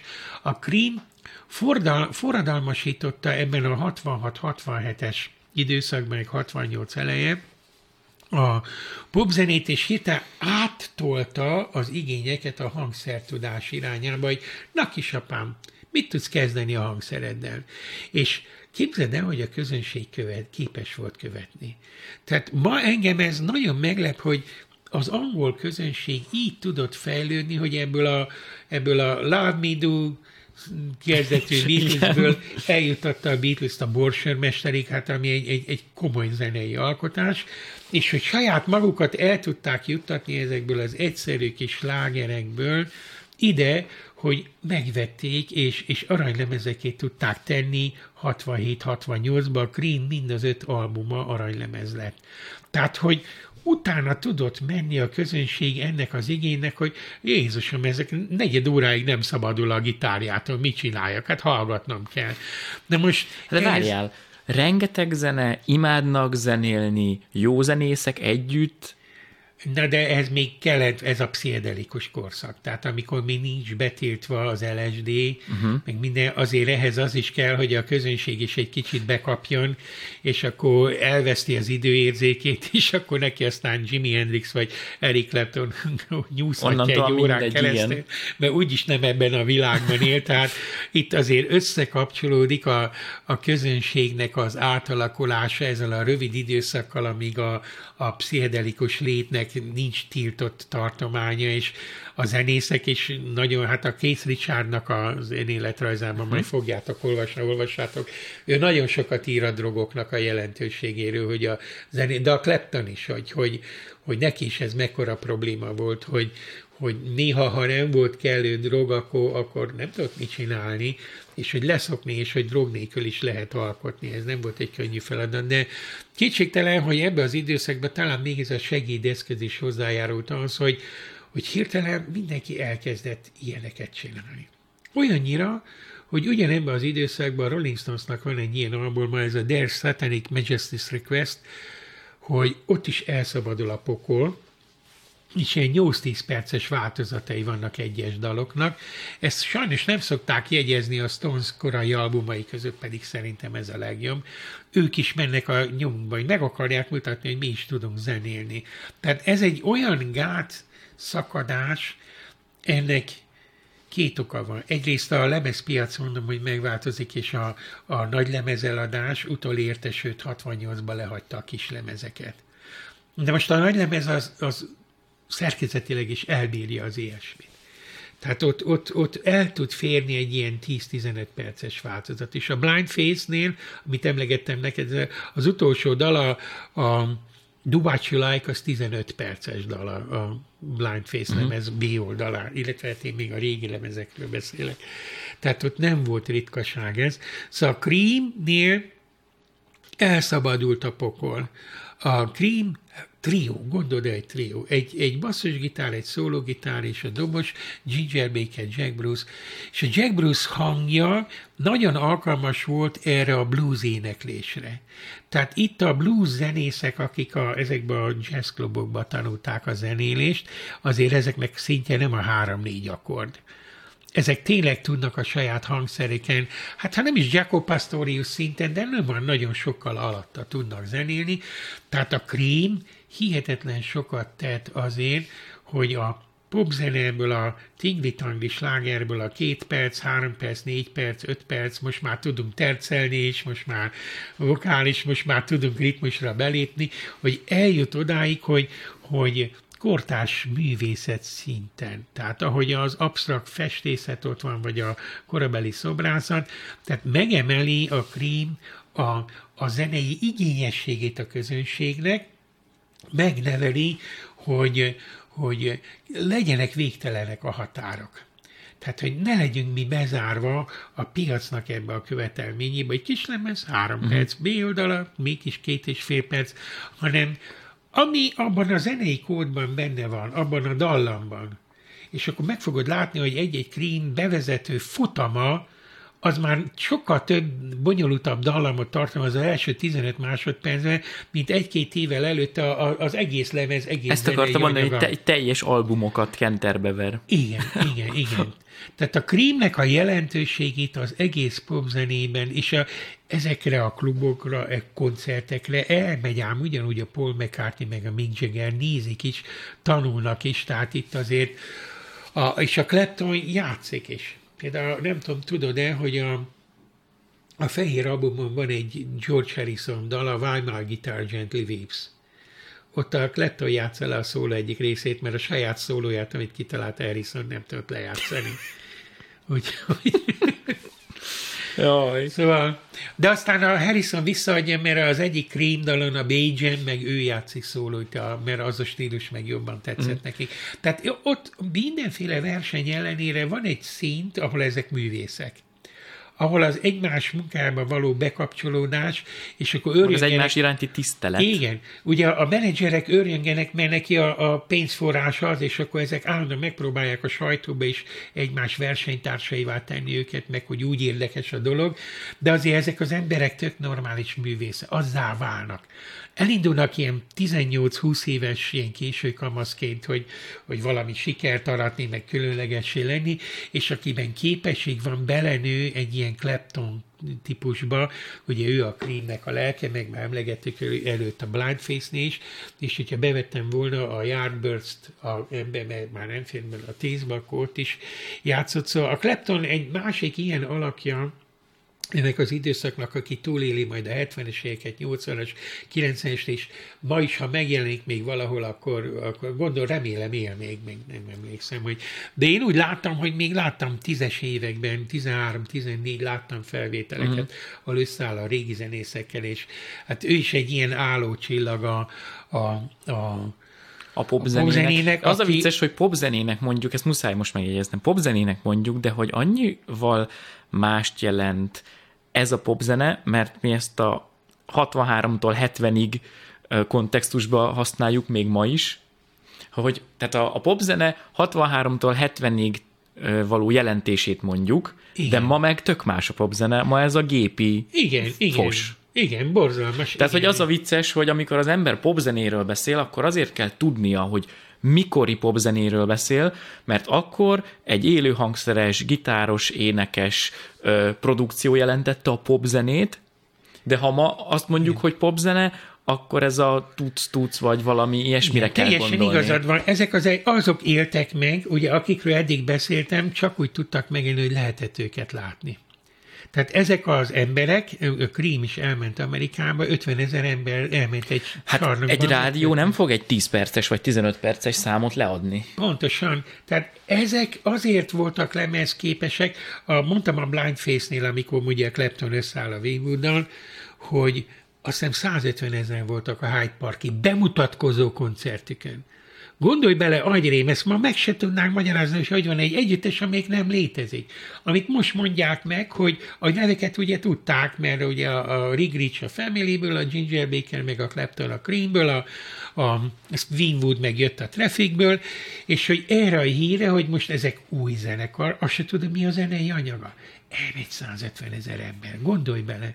Tehát igen, ez nagyon jó, hogy most közbe szóltál, mert a Halis is koncertezik. A Dave Clark Five abból él meg, hogy bejárni az utolsó hátsó Kentucky kisváros is, ahol mindegy, ők is lemezvásárlók, és becsülettel körbejár mindent, hogy a Colorado-tól Massachusettsig, és termeli ki a maga amerikai piacát, és ugyanezt a kis együgyű dalokat el tudja játszani mindenütt, ugye Minnesota-tól Floridáig. Tehát aki nem hozza magát a koncerteken, olyan zenész ezek között még nem. A Beatles lesz az első, aki ebbe belefárad, és visszavonul a stúdióba, de ezt a múltkor meséltük. Igen. De egyébként erre a korszakra valóban az az igaz, amit te mondasz, hogy hát ez a nagy koncertek kora. Tehát Amerikában is számtalan helyen vannak ilyen 50 ezres, hát ugye a Woodstock lesz a csúcspont a maga 400 ezres közönségével a 69. augusztusban, de a White-szigeti koncerteken is 100 ezrek vannak, a Fillmore House-ban is mindig, hogy, tehát ez, hogy ez a műfaj élve létezik. Tehát, hogy millióknak van esélye egy évben látni egy ilyen embert.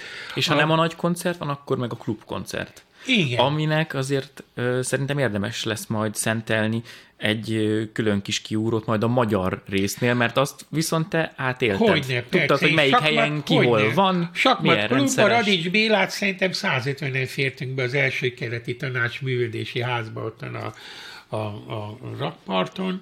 Igen. Ez szerintem érdemes lesz, mert ez ez- ugyan, ugyanaz játszódott persze. le itthon is. A, igen, teljesen igazad van, és akkor ez, hogy, hogy a, a zenei alapot, a zenei tudást csak úgy lehet megtanulni ilyen kis szűkebb körben, és ott lehet kikísérletezni, és aki azt megtanulja, az majd képes lesz tízezrek előtt is játszani. Igen, igen, ez, ez nagyon fontos dolog. És a Cream ilyen szempontból koncertező együttes volt, tehát amit a stúdióba is le tudtál nyomni, ezért érdekes, amit mondok, ez a Wilson Fire kár, hogy nem hoztam ezt a nagy ezt a CD-t, hogy van egyik lemez a stúdió, másik lemez a koncert. És hasonlítsd össze, és azt fogod látni, hogy amit koncerten csinálnak, az minőségileg semmivel nem gyöngébb, mint amit ők, ők a stúdióban csinálnak. Na hát, szóval őket azért kell kiemelni, mert a, a zenei igényesség színvonal ugrásában részben a közönség igényességét is, részben a kortárs zenészek igényességét is. A Green korszakra az a, a Clapton, a- az nagyon, szóval két és fél év. És De mind a album? mai Öt. napig olyan nyomot hagy, és öt album. És olyan nyomot hagytak a, a rock történetben, hogy azért a Creamnek a, a, a nevét mind a mai napig tudják azért, akiknek nem sok fogalmuk van arra is. Tehát ez egy hihetetlen fontos fontos állomás volt, és akkor az angliai kalandozásokat mielőtt átérünk az amerikai válaszra, egy olyan fickóval kell befejeznünk, aki egyébként Seattle-ba született, tehát Amerika túlsó csücskén, Igen. de Angliában lett világhírű, és angol popstárként ismerik, és ott is halt meg Londonban, 27 éves korában, mint hogy rendes rockstar mindig 27 évesen oh, halt meg. Hát ugye Brian Jones, Janis Joplin, Jim Morrison, Jimi Hendrix mindannyian 27 évre voltak kalibrálva, úgyhogy Jimi Hendrix is ott hal meg Londonban. Én láttam azt a házat, emléktábla van, ahol meghalt ott. Ez nagyon érdekes, hogy Londonba kiárt, nem csak Londonban, Londonban. Láttam én Rory Gallaghernek emléktáblát Corkban, Ír- Írországban is, tehát érdekes, hogy az ottani kultúrában nem csak a Nobel-díjas íróknak, meg felfedezőknek járnak ki az utcai táblák, hanem a rockzenészeknek is, úgyhogy Jimi Hendrix Angliában vált híressé. Jimi Hendrix jelentősége, és akkor ilyen szempontból talán van dramaturgiájának, amit mondtam, hogy amit a Creamnél mondtam, hogy a hangszertudás. Jimi Hendrix egyszerűen félretolta az addigi ismerhető akkordrendszert és ezt a fajta dallamfűzést is. A helyére bevezetett valami olyan hihetetlen, szeszélyes, kiismerhetetlen játszásvilágot, amit aztán itt Lenny Kravitz-től kezdve vannak ilyen utódai próbálkoznak, igen, de, igen, igen. De, de soha nem lesz az igazi. Szóval ez a fickó a kezébe került a gitár, és egyszerűen nem lehetett soha tudni, hogy mi lesz a következő hang, hogy valami olyan csodát teremtett ebből a hangszerből, és állandóan a hangzásokat kereste, az effekteket, a, játszott a hangfalakkal, az erősítőkkel, nem egyszer fölgyújtotta a, a színpadot, meg a gitárját, a saját. Ő volt az, aki a, a fogával gitározott, Igen. ezt majd Radics Bélától is láttam itt a sakmokban annak idején. Béla is megmutatta, hogy ezt lehet csinálni. De e, ez valami senkihez, semmihez nem hasonlítható jelenség volt, úgy rugott föl minden korábbi konvenciót, és úgy kísérletezett, szabályosan, ha valaki, ő aztán tényleg koncerten létezett. Ö, pont azon gondolkoztam, hogy hogy lehetne megfogalmazni, hogy mennyivel volt másabb Jimi Hendrix, mint az addigi megszokott, és így most se lehet megfogalmazni, és akkor még annyira se tudták megfogalmazni szerintem. És képzeld el, hogy olyan rejtély, hogy ő az életében ez négy album volt. Ugye 66-ban alapította ezt az Experience együttest, és és négy évadatot még neki utána, amikor 70 szeptemberben meghalt, tehát ezt nem mesélem el szívesen, hogy milyen körülmények közt, mert óriási irodalommal, de hát valószínűleg bevágott nagyon. De hát ez, ez az életmód, hogy ezek az emberek éltek, ez a, hogy a ritkán adatot, meg az a józan pillanat, amikor nem voltak drogok hatása alatt. De nyilván rá, rá telepedett erre a zenére.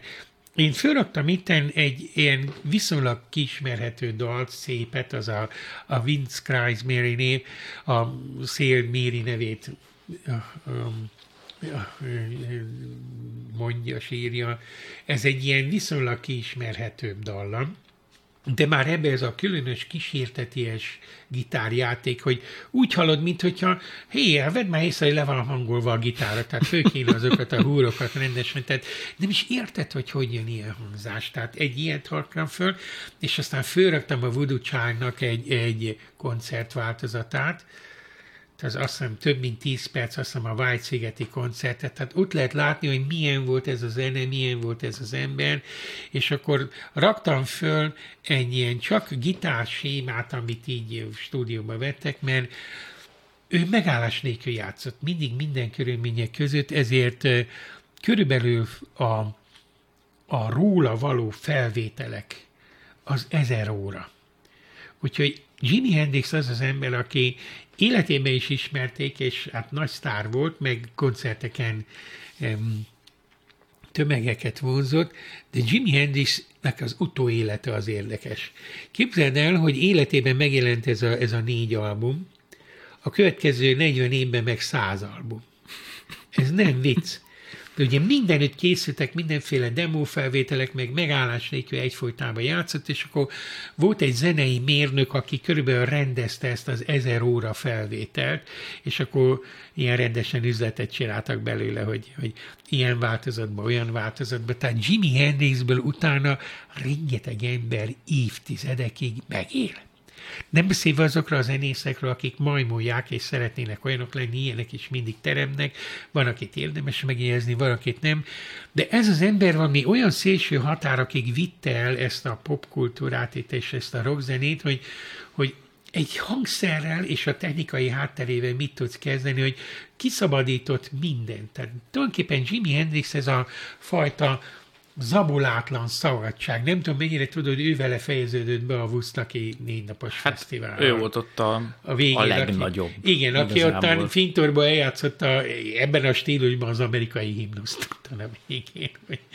Szóval ő egy ilyen mítikus alak volt már életében, és ahogy telnek az évtizedek, még, mégis az ezt nem lehet megfejteni. Egyet tudunk róla, hogy kisgyerekkorában, tehát ilyen 5-6 éves korában más se csinált, és reggeltől estig hallgatta a Moody Waters, a B.B. King, a, a, a akkori klasszikus blues. blues, a déli blues zenét hallgatott állandóan, és ezen nőtt föl. Tehát az ő fülébe ilyen kisgyerekkortól beállna beköltözött a blues gitár, és aztán ennek a felszabadítása, hát nagyon rövid idő volt neki. És tulajdonképpen Jimi Hendrix már így, a, ha a Beatles időszámítást veszünk, a Beatles uh, utolsó korszak, Igen. ez a borsörmester utáni korszak. És már több adásban említették, Igen, de van a legendás felvétel, Igen. hogy eljátszotta. Igen, három napra rá már. A megjelenés igen, után. Komolyabb, komolyabb dallamot teremtett belőle, mint amit ott a négy hónap alatt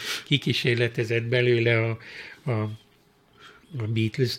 Szóval ő, ő mind a mai napig létezik, mind a mai napig megélnek belőle, mind a mai napig pereskednek ilyen utódok, mert egyébként minden, nem érdekelte semmit. Tehát az, hogy itt most akkor van szerződés, nincs szerződés, ez a dal most az enyém, vagy minden. Tehát ő belőle ilyen autonóm módon jöttek elő a dolgok, és az se érdekelte, hogy most ezt a dallamot én találtam ki, vagy vettem másonnan. Tehát ez az igazi autonóm művész, aki lényegében egy volt a hangszerével. Tehát ő ennek a 60-as éveknek egy ilyen tipikus terméke talán ez a szélső értéke, aki a saját belső zenei szabadságával egyé válik a személyisége. És én nem tartom véletlennek, hogy ezeknek az embereknek meg kell halni. Majd később lesz Jim Morrisonról is szó, hogy ahogy elkezdik ennek a kultúrának a hanyatlása 70-től, ők ezt törvényszerűen nem élhetik túl. Mint hogy Janis Joplin is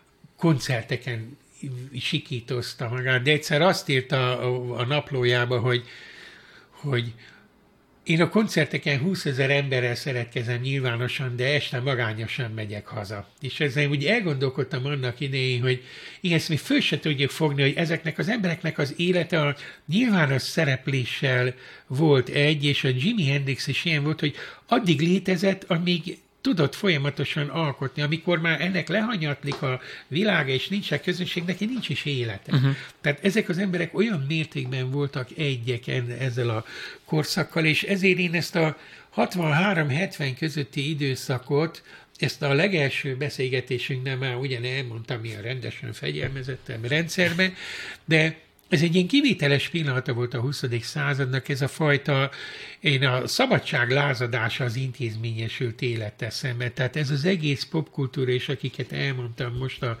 Beatles árnyékában levő zseniket, ezek mind bizonyos sokig ilyen szabadságtörekvők, hogy fölrugdosni a köröttünk levő rendet, mert Anglia egy ilyen meghasonlott, útkereső állapotban van ebben a 60-as években. Érdemes erre egy kicsit talán utalni, hogy ez a zene és a fogyasztói közönsége is, hisz a bázisa a fiatalok. A zenészek és maguk egy olyan korszaknak a termékei, ahol Anglia háború után nagy nehezen utolér, de szétesik a világbirodalom. Tehát az a fajta Anglia, ami 200 éve létezik, hogy még Jamaikától Indiáig a félvilág, az ottan a szemük előtt esett szét a világbirodalom 56 után egy három-négy éven belül Gánától, mit tudom, Burmáig meg kell mindenkitől szabadulni, Indiát mert előbb elveszték 48-ban, de igazából a világbirodalom végső feladás az a 60-as évek elejére, amikor az afrikai államok is mind felszabadulnak, és akkor ez az új Anglia kell, hogy keresse a helyét, és ez nem fér egy, egybe ezzel a viktoriánus kellemkedéssel, ez a minden áron úri emberek vagyunk. Ha ránk szakad a plafon, akkor is, és akkor legfeljebb elnézést kérünk, hogy leporoljuk magunkról. Szóval ez a fajta ilyen kényszeres normatartó, elegáns úriemberség belőtközik a második világháború utáni realitásokba, és ezek a gyerekek, megnéztem, ezek mind 41-44 között születtek, ezek a háború gyerekei, kivéve Stevie Aki 48. 48-as születésű. Tehát ezeknek az eszmélése a gyerekkoruk az 50-es évek, és mire hogy elérik a felnőttkor határát, az pont ez a 63 körül, akkor lettek ilyen 20 évesek. Tehát döbbeneten néztem, hogy a Halisztól a Creamig, a, a, a Dave Clark five ezek az emberek, mind Jimi hendrix ezek mind, mind egy, egy ilyen szűk szelet, gondold el, hogy egy három-négy év termeli ezt a végtelen sok tehetséget, hogy ezek a 60-as években válnak ilyen önálló felnőtt tényezővé, és és így nézik, hogy most ilyen milyen világ lesz, és így föl hogy de te miért lenne olyan világ, amit én csinálok? Ugye addig mindig az a kézen fekvően adott, hogy a világ az, ami neked kívülről adott, és akkor a te dolgod abba beilleszkedni. Itt az új dolog és a 60-as évek titka, és sikere, ez a, hát akkor egy kicsit tegyük már félre, azt nézzük meg, hogy mi van akkor, milyen az a világ, amelyik az én szabadság mítoszomból, és az én alkot, végtelen alkotó törekvésemből szövődik meg. Úgyhogy ez zeneileg tud megjelenni, de ugyanez van az irodalomban, a filmben. Tehát ha megnézed a korabeli angol film, az, az a legsikeresebb része az angol filmtörténetnek, a 60-as évek filmjei, nagyszerű filmek mutatják ezt a hangulatot, a Szombat este és vasárnap reggel, a Tészta a Striptease bár a Szóhóban, aminek félrevezető a címe, mert azért az egy ilyen helykereső, útkereső, kvázi krími film. Tele van a korabeli angol regény is a John Fowlestnek, meg, meg másoknak a, az aranykora ez, Osborne-nak, meg, meg meg még kiket tudnék mondani ebből az időből. Szóval mindenféle, az angol színház, az angol film is ez, a Laurence Olivier-től Peter O'Tooleig ez az időszak, tehát ugye Anglia egy ilyen hatalmas, nagy kulturális erjedés, egy belső megújítás világában van, hogy minden, ami más, mint ami eddig volt, az, az úgy helyet kap. Tehát tulajdonképpen ez az időszak, amiről beszélek itt neked a Beatles háta mögött, ez egy ilyen egész, te, egész generáció tehetség robbanása. Ez a háborúban született korosztályok felnőtté válása a 60-as években, akik pontosan tudják, hogy ezzel nem lehet mit kezdeni. Azért mégiscsak mondok egy filmet, amiben szerintem minden benne van. Talán 69-ben lehetett ilyen fődíjas a Cannes Fesztiválon Lindsay Andersonnak a filmje If. Ha. Ez a film lehet, hogy meg lehet találni, hogy, hogy ti már annyi mindent meg tudtok találni ilyen mindenféle módon. Nézzétek meg, meg ezt, ezt a filmet, mert ez egy ilyen brutális film. Ez arról szól, hogy a a kalicsokban nevelkedő ilyen fegyelemre szoktatott gyerekeknek egyszer elegük lesz ebből az egészből, és akkor hétvégén jönnek a szülőkéket meglátogatni, hogy ugye jó van a gyerek ott a kalicsban, és ezek meg géppisztolya várnak mindenkit, és halomra lövik az mhm. úri Angliát, középosztály Angliát. Mondjuk elég brutális film. Elég brutális film, de a szellemisége, a hangulata ennek a Lindsay Anderson filmnek, hogy, hogy ez az Anglia nem is tudta pontosan definiálni, hogy mi ellen akar lázadni, egyet tudott, elég volt. Elég volt ebből, ami van, és, és akkor majd mi megformáljuk a saját új világunkat. Ha ezt nem tudjuk, akkor nem is értjük ezt a, hogy hogy lehet egy Jimi Hendrix világsiker, hogy lehet egy Cream, hogy lehet felférni a slágerlistákra azzal, hogy 15 percig baszakodok a szólommal. Tehát szét lett ott rugdosva elég sok minden, és a szétrugdosások helyén olyan mennyiségű tehetség tömeg jött elő Angliából, ami szerintem soha többet nem Csak ez nem is volt előtte. hogy közben meg ugye az olló is nyílt. A Hogy társadalmi csoportok között. Igen, igen. Tehát, hogy ez is hozzájárult nyilván a, És ehhez az, az útkereséshez. És meg... ezek az együttesek mind megvannak. Ahogy az Animals Newcastle-ből jön, és a, az Eric Burden, a zenekar, az kifejezetten ezt a proli stílust hozzá, ez a, a, tudod, mint a Szozden plakátok, hogy oda basz az asztalra a tőkés Igen. közepére, hogy ő ezt a stílust hozza. A Kings hozza ezt a ironizáló középosztály stílust. Akkor, szóval hogy igen, Anglia minden rétege is megjelenik a, popzenében, ezt is jó, hogy mondod, hogy ettől is tud ez olyan sikeres lenni, hogy helyet ad a társadalmi struktúra a legkülönbözőbb igényeinek, majd aztán akiknek nem, a kiszorultak, az, azok majd várnak néhány évet, és 76-tól jön a punk, és jön a Johnny Rotten, és jön a Sex Pistols, Pistols, meg a többi, és mindenkit elküldenek a francba. Minden este, de ez már egy későbbi, nem olyan sokkal később, egy 6-7 éve később, amikor a teljesen kirakadtak, és bár már ebben az időben megvannak az előzményének. Ez azért Hendrix is ilyesmi. Ezt akarom mondani, és nem fér bele itt nekem, de ott volt a, a Pretty Things, ott volt a Dem, voltak ilyen együttesek, azért már a Pretty Things megmerte engedni magának 65-66-ba azt a slágeristárdalt, hogy hey, mama, keep your big mouth shut, ez a mama fog be azt a nagy pofádat, hogy, hogy azért ezek a dalok ugyanúgy, vagy a Rolling Stones is elküld mindenkit a francba, hogy itt most a Stones-t kihagytam, de hát itt a lázadó konvenciókkal szembe menő, a, a rossz fiúk, a jófésült beatles szemben azért a Stones ezért ilyen szempontból, mert nem fér bele egy ilyen, uh-huh. ez a Stones önálló probléma, de, de ez az Anglia, ez nagyon nagy hatással volt később, itt Magyarországon is, Lengyelországban is, Cseheknél is, míg a 70-es években elhúzódik, Amerikára is nagy hatással is. Nem tudom, van még egy néhány perc, hogy az amerikai Van, választ? persze. Mert Amerika nagy nehezen megsült, tehát elintéztünk hét angliait, mert én uh-huh. Hendrixet is... Jimi Hendrixhez majd lehet, ha nem haragszol, lehet, hogy a listára csak azért teszem rá a Crosstown Traffic-et, az, ami az egyik kedvenc számom, uh-huh.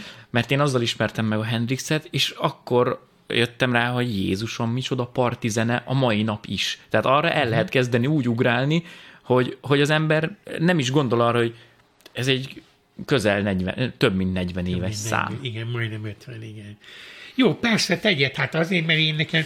Na, Amerika válaszainál nagy kus van eleinte. Van ez a British Invasion, 64, 65, 66 letarolják az angol együttesek az amerikai popipart, és mondom, van úgy, hogy a 20, a top 20-ben 18 angol.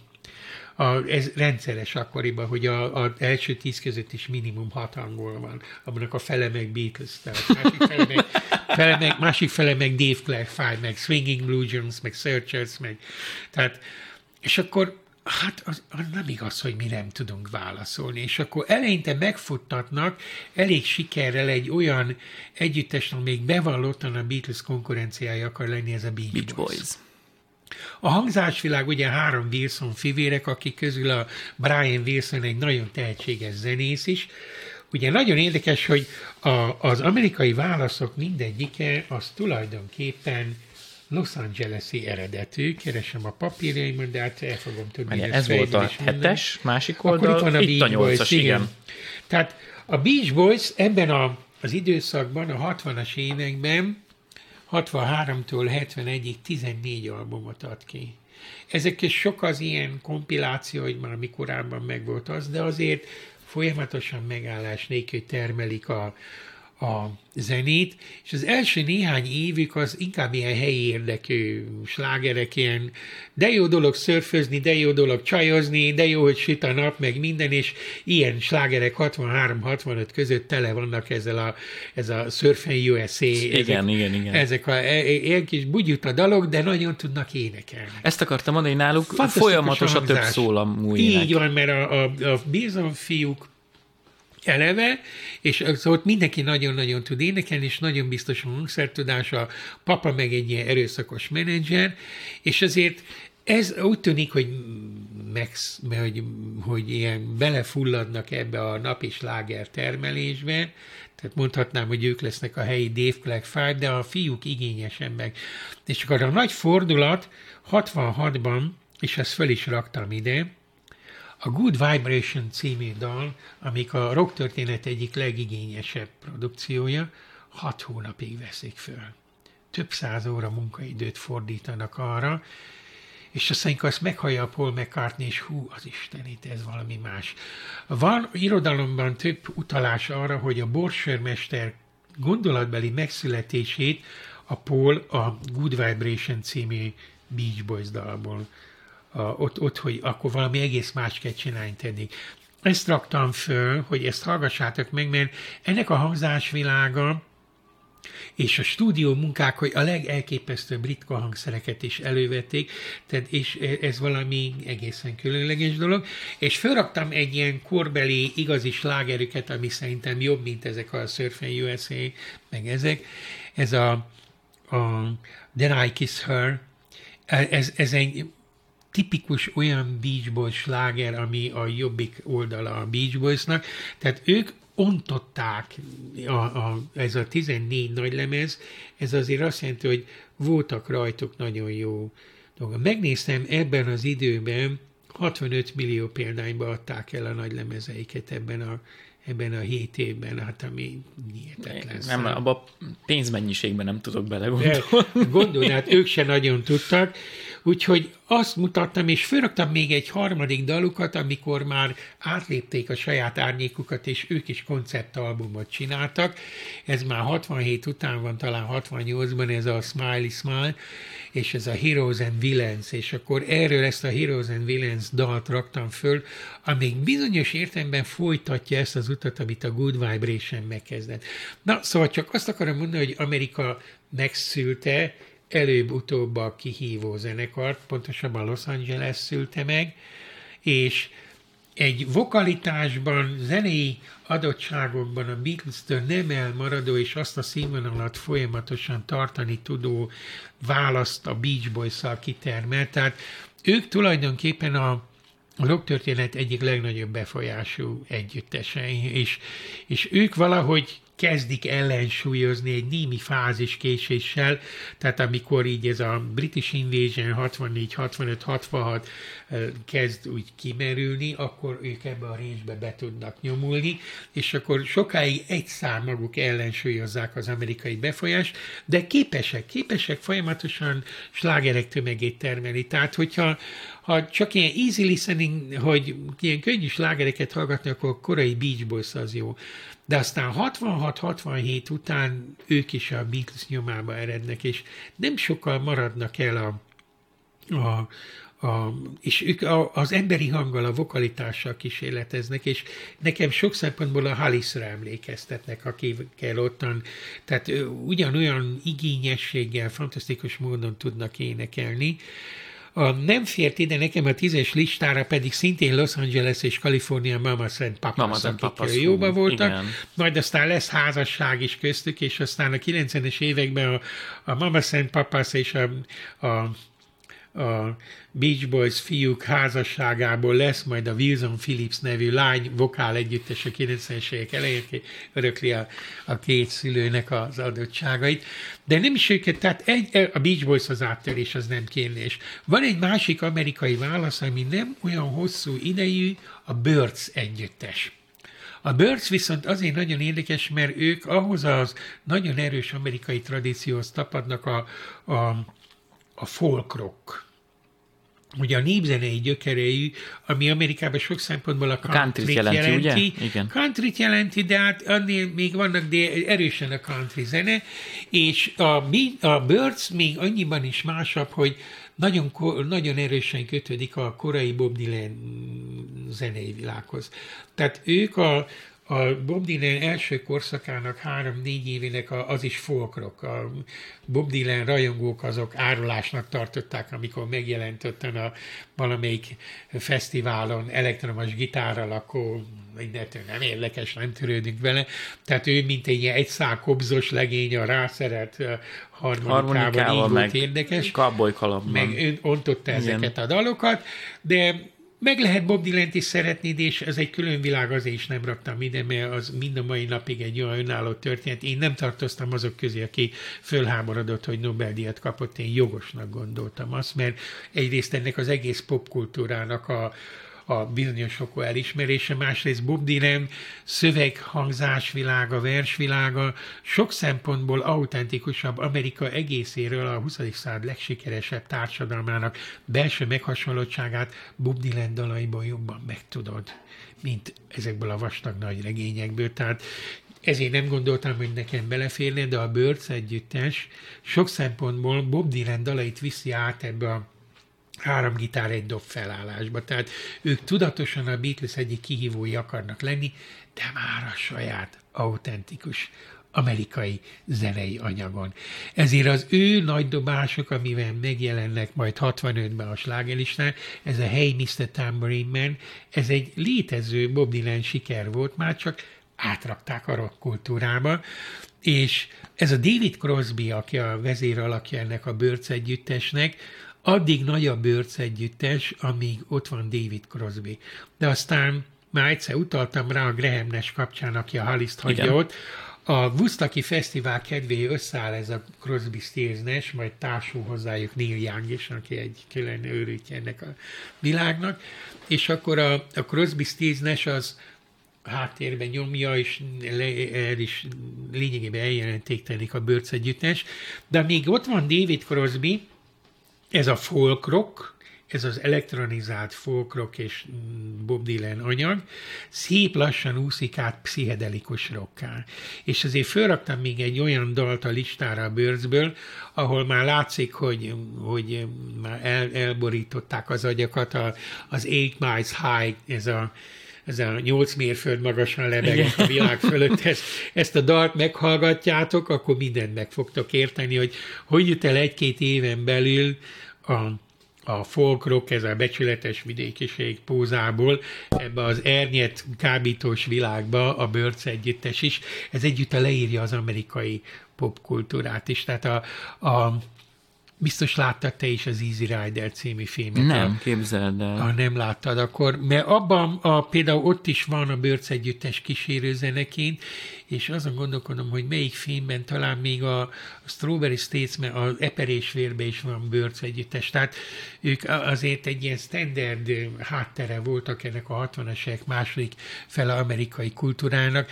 Nagyon biztos hangszertudás, nagyon biztos vokalitás, tehát bennük is megvolt minden adottsága az, hogy amerikai Beatles legyenek. Hamar szétverte őket a belső rivalizálás, mert David Crosby-val nehéz volt együtt működni. Ők érdekes majd, hogy a Crosby stills sok szempontból, de hát az már egy új történet, az Woodstockkal kezdődik. Na és akkor van még egy harmadik szintén, Los Angeles, szín. érdekes, hogy Los Angeles termelte a Burst, a Beach Boys-t, a, a Mama, Mama Papas, Papas és, és a Doors. A legendás A Doors, Doors. ővelük fejezném be, engem nagyon fölpipásított a 90-es évben Oliver Stone-nak ez a filmje, a Doors, mert milliók látták, és a te korosztályod is, meg nálad valami onnan ismerjük. és onnan ismerik, és ez egy végtelen hamis kép, mert ez, ez ugye csak a csajok, meg csak a drog, tehát ez egy nem túl vonzó ember, ez a Jim Morrison, és ez a film egyet nem magyaráz meg, hogy akkor mitől volt ez a rohadt jó zene, ez valahogy elsikad ebbe a film. Én nem szerettem ezt a filmet, viszont nagyon szerettem a Doors együttest a maga korában. Erre mi számtalan véletlen folytán nagyon hamar rákaptunk még gimnazistaként, és akkor a katonaságnál a Bárt Karesz barátom azt hozta az első négy Doors lemezt szalagon, és akkor azt halára nyúztuk.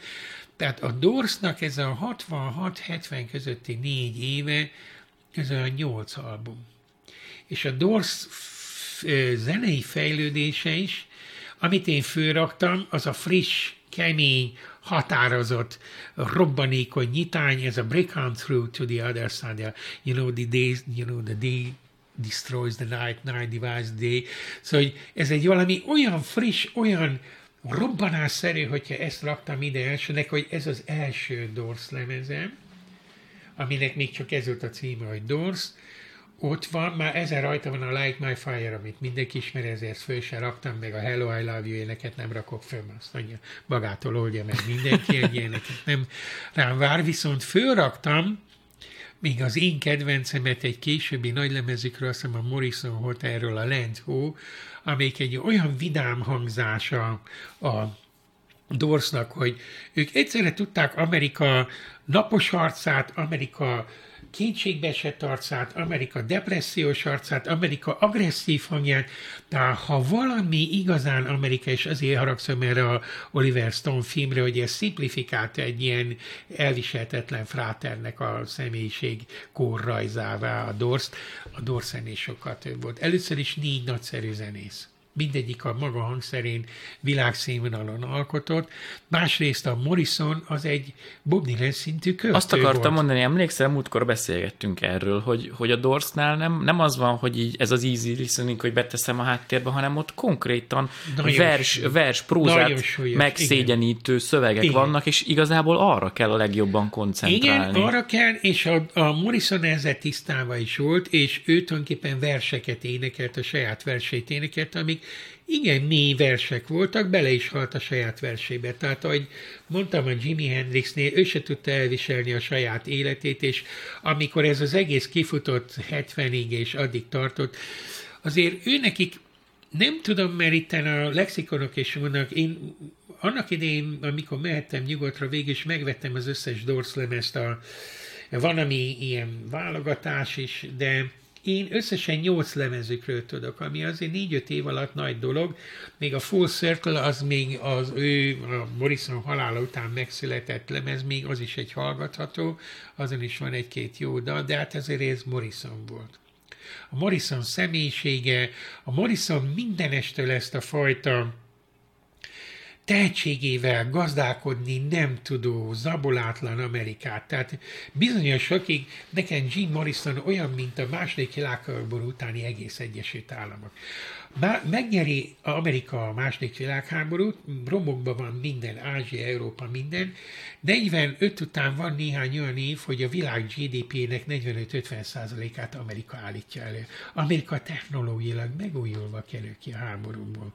Azok a szállítógépek, amikkel szállítják el Európába a csapatokat ellátni, azokból négy éven belül szállítógép hálózatok lesznek, és százával ezrével utazhatnak az emberek világba. Nincs modern turizmus, hogyha nincs a második világháborúban a légi erő megújulás. Be se gondoltam még. Pedig azok a szállítógépek, amiket tankokat kellett vinni, uh-huh. meg minden, azokat fogják átállítani olyan gépekre, hogy belefér a 200 utas is. Ha nincs az a négy-öt év, amíg rákényszeríti az európai részvétel miatt Amerikát a légi közlekedés, és annak a technológiai háttere, a, a milyen hajtóerő, milyen raktér, minden, hát az száz éve lökött előre a háború alatt ez, és, és tette Amerikát világszerte, hogy pillanatok alatt eléri a világ bármelyik részét. Tehát ahogy Anglia volt a 19. század, a 20. Amerika lett, és ez az Amerika, amelyik 45 után egész a mai napokig a Trump most kúrja szét ezt a civilizációt éppen, hogy bár rájszolgások szempontból egy nép, amelyik Trumpot megválasztja, az viselje a következményét. Szóval ez, ez a fél évszázad, hogy Amerika győztes, és Amerika nem tud mit kezdeni a, a tehetségével, nem fér el benne, ebben a Jim Morrisonban annyira kihordódik egy személybe, és a Doors együttesben ez a kétele ellentmondás, hogy ott vagyok a tehetségemmel, ott van a robbanékonyságával, mindent megújítani tudással, és akkor ott van bennem ez a fajta fegyelmezetlenség, ami a droghoz, az italokhoz kötve, hogy nem elég nekem saját belső tehetségem, még rá akarok mesterségesen segíteni, rásegítettem, de aztán nem tudom uralni saját magam. Érted ezt a fajta, ebbe hal bele Jim Morrison, meg persze Hendrix is, meg a Brian Jones is, de Bizonyos sokig nekem ez a sors, amit a Jim Morrison bejár, és ugyanígy neki is 27 év az élete, és a Perlases temetőben meg lehet nézni Párizsban, a sírját igen. Párizsban is, oda minden áldott nap zarándekolnak, és ott mindig friss virág van. De véletlen, hogy az utolsó dal, amit fölraktam erre az összegzésre, az az egyik nagyon kései Doors dal, ez a When the Music's Over, Turn of the Light, és akkor ennek a, a koncert változatát megtaláltam, ami sötétben van, és nem nyitja ki a szemét. Nézzétek majd meg, hogy úgy énekli. Ez egy búcsú himnusz. A rockkorszaktól, a 60-as évektől, a világtól, a saját karrierjétől, hogy ő se tud magával mit kezdeni, és végig így énekli, és akkor meglátod a végén 10 perc eltelik, és akkor énekli, hogy the music is your only friend till the end. Tehát, hogy a, a, a zene az egyetlen veled való barátod az életed végéig, és akkor ezt így hajtogatja, hajtogatja, és akkor egy látod, hogy borul el a világ, de az egész dal kísérteties, félelmetes. És végig látod, hogy befele énekel magának. Tehát biztos van közönség is, meg koncertfelvétel, de azt látod, hogy egy ember már a saját belső lelkével beszélget, és annak énekel. Kis csoda, hogy hogy tudta végig énekelni 10 percig ezt a dalt. Ezt raktam a végére. És ez a 70-es felvétel nekem lezárja. Pontosan jól keretezi. Igen, amik, ezt nem tudtam, csak amikor összeraktam és néztem, hogy Úristen, mintha egy ilyen színházi előadással raktam volna össze. Kezdtük a Dave Clegg Five, ez a catch if you can, kapj el, ha tudsz, ha, ha, ha, ott rohanok előtted, alig várom, hogy elkapjál persze. Ez a kis ilyen körülbelül óvodásoknak való izé, ilyen játszótéri játék szinten zajló világkép van Igen. a Dave Clegg Five-ba. Ez volt 64, és akkor a végén eljutunk Jimi hendrix meg a Cream-mel, meg, meg, meg, és hát főleg a Morrisonnal, és a Dorstel ennek az egésznek a lezárásához, hogy ez egy epizód volt a 20. század kultúrában, de meggyőződésem, hogy a legsokszínűbb epizódja volt, a legígéretesebb, hogy annyi fele lehet ezt elágaztatni, később kibontani, folytatni, hogy, hogy ez így önmagában egy kerek világ volt, de ez a Morrison búcsú a világtól, ez a When the Music's Over, Turn of the Lights, hogy az utolsó kapcsolja ki a fényt, amikor befejeztük a zenét, mert több mondandók nincs nekünk, ennyi volt. Közfiúk, ez is elég sok volt. Szóval ez, a, ez a korszak búcsúzója szép, is. Egy korszak búcsúzója, a 60-as évek, amelyik messzire előre futott, nem tudta kihozni a maga lehetőségeit, mert más korok lehetőségeit is egyszerre akarta megvalósítani. Egy ilyen habzsuló világ volt, amelyik jóval több mindenbe vágott bele, mint amit meg tudott valósítani, de vannak ilyen korszakok a történelemben, előre fut valami és akkor utólag látod csak. Én ma szembe ezzel a mostani kurzus kultúrával még ilyen 68 ellenes akar lenni, nem is tudják, miről beszélnek. Tehát ez a 68 elleni úszítás most a magyar politikai élet bizonyos szegmenseiben fontos lett. Hát abban nem tudják, miről beszélnek, nem baj, rendben van. De a 60-as évek egészen az egy óriási megújulási kísérlet volt, és a megújulás egyik legfontosabb dolga, hogy beemelte a 10-20 éveseket alkotóerőként, közönségként, fogyasztóként és egyenrangú alkotó partnerként a társadalmi folyamatokban, és ezt leginkább a zene tudta megörökíteni, úgyhogy én azt gondolom, hogy kiárt ennek a másik tíznek is a Beatles árnyékában. Én hoztam az könyveket, hogy van magyarul egy elég összefoglaló, ez a Jánoszki Sebők többkötetes rocktörténetnek van ez a 50-es, 60-as évekről szóló elég jó összefoglalása. Ez ugye most már több, párhuzamosan fut a magyar rock története, ugyanúgy tőlük, meg a, van 70-esek, meg szóval több, több már van, három vagy négy kötet az összes, ezt, és akkor mutattam a Clapton és a, a Keith Richardnak a... Igen. Akik, nem tudom, CD-ket egyáltalán látott-e még a Tikó korosztálytól. Ezt 92-ben Amerikában vettem egy 9 kötetes CD, a British Invasion, az a címe. És ez, ez brutális szok, valami 120 dollár volt, akkor nagyon drága volt. De ez a 9 CD ezt, amiről én meséltem, ezt a korszakot, ezeket az együtteseket hihetetlen jó válogatással foglalta össze, úgyhogy ez azt hiszem olyan 180 dal összesen. Tehát ez, ez a CD sorozat, ez nagyon-nagyon jó körkép erről az időszakról, hogy ha nekem lett volna egy ilyen feladatom, és adtak volna időt és pénzt hozzá, olyan nagyon nem tudtam volna más csinálni. Néhány slágert kihagytam volna, ami a saját korábban sláger volt, és én ki nem állhattam azokat, de úgy látszik, az is fontos szempont. És akkor van egy szűkítettebb változat, az Old Generation, ez egy kicsit ilyen pökhendi cím, ez a, a, mikor, a mikorosztályunk, ez egy tripla CD, és ezen érdekes módon nem ugyanazok vannak, mint ez. Ez a tripla CD, ez szűk keresztmetszetben, és ez akár egy nap is meghallgatható. Lehet, hogy ezek már letölthetők, lehet, hogy YouTube-ba utána lehet járni ilyen ilyeneknek. Ez egy igen jó válogatás.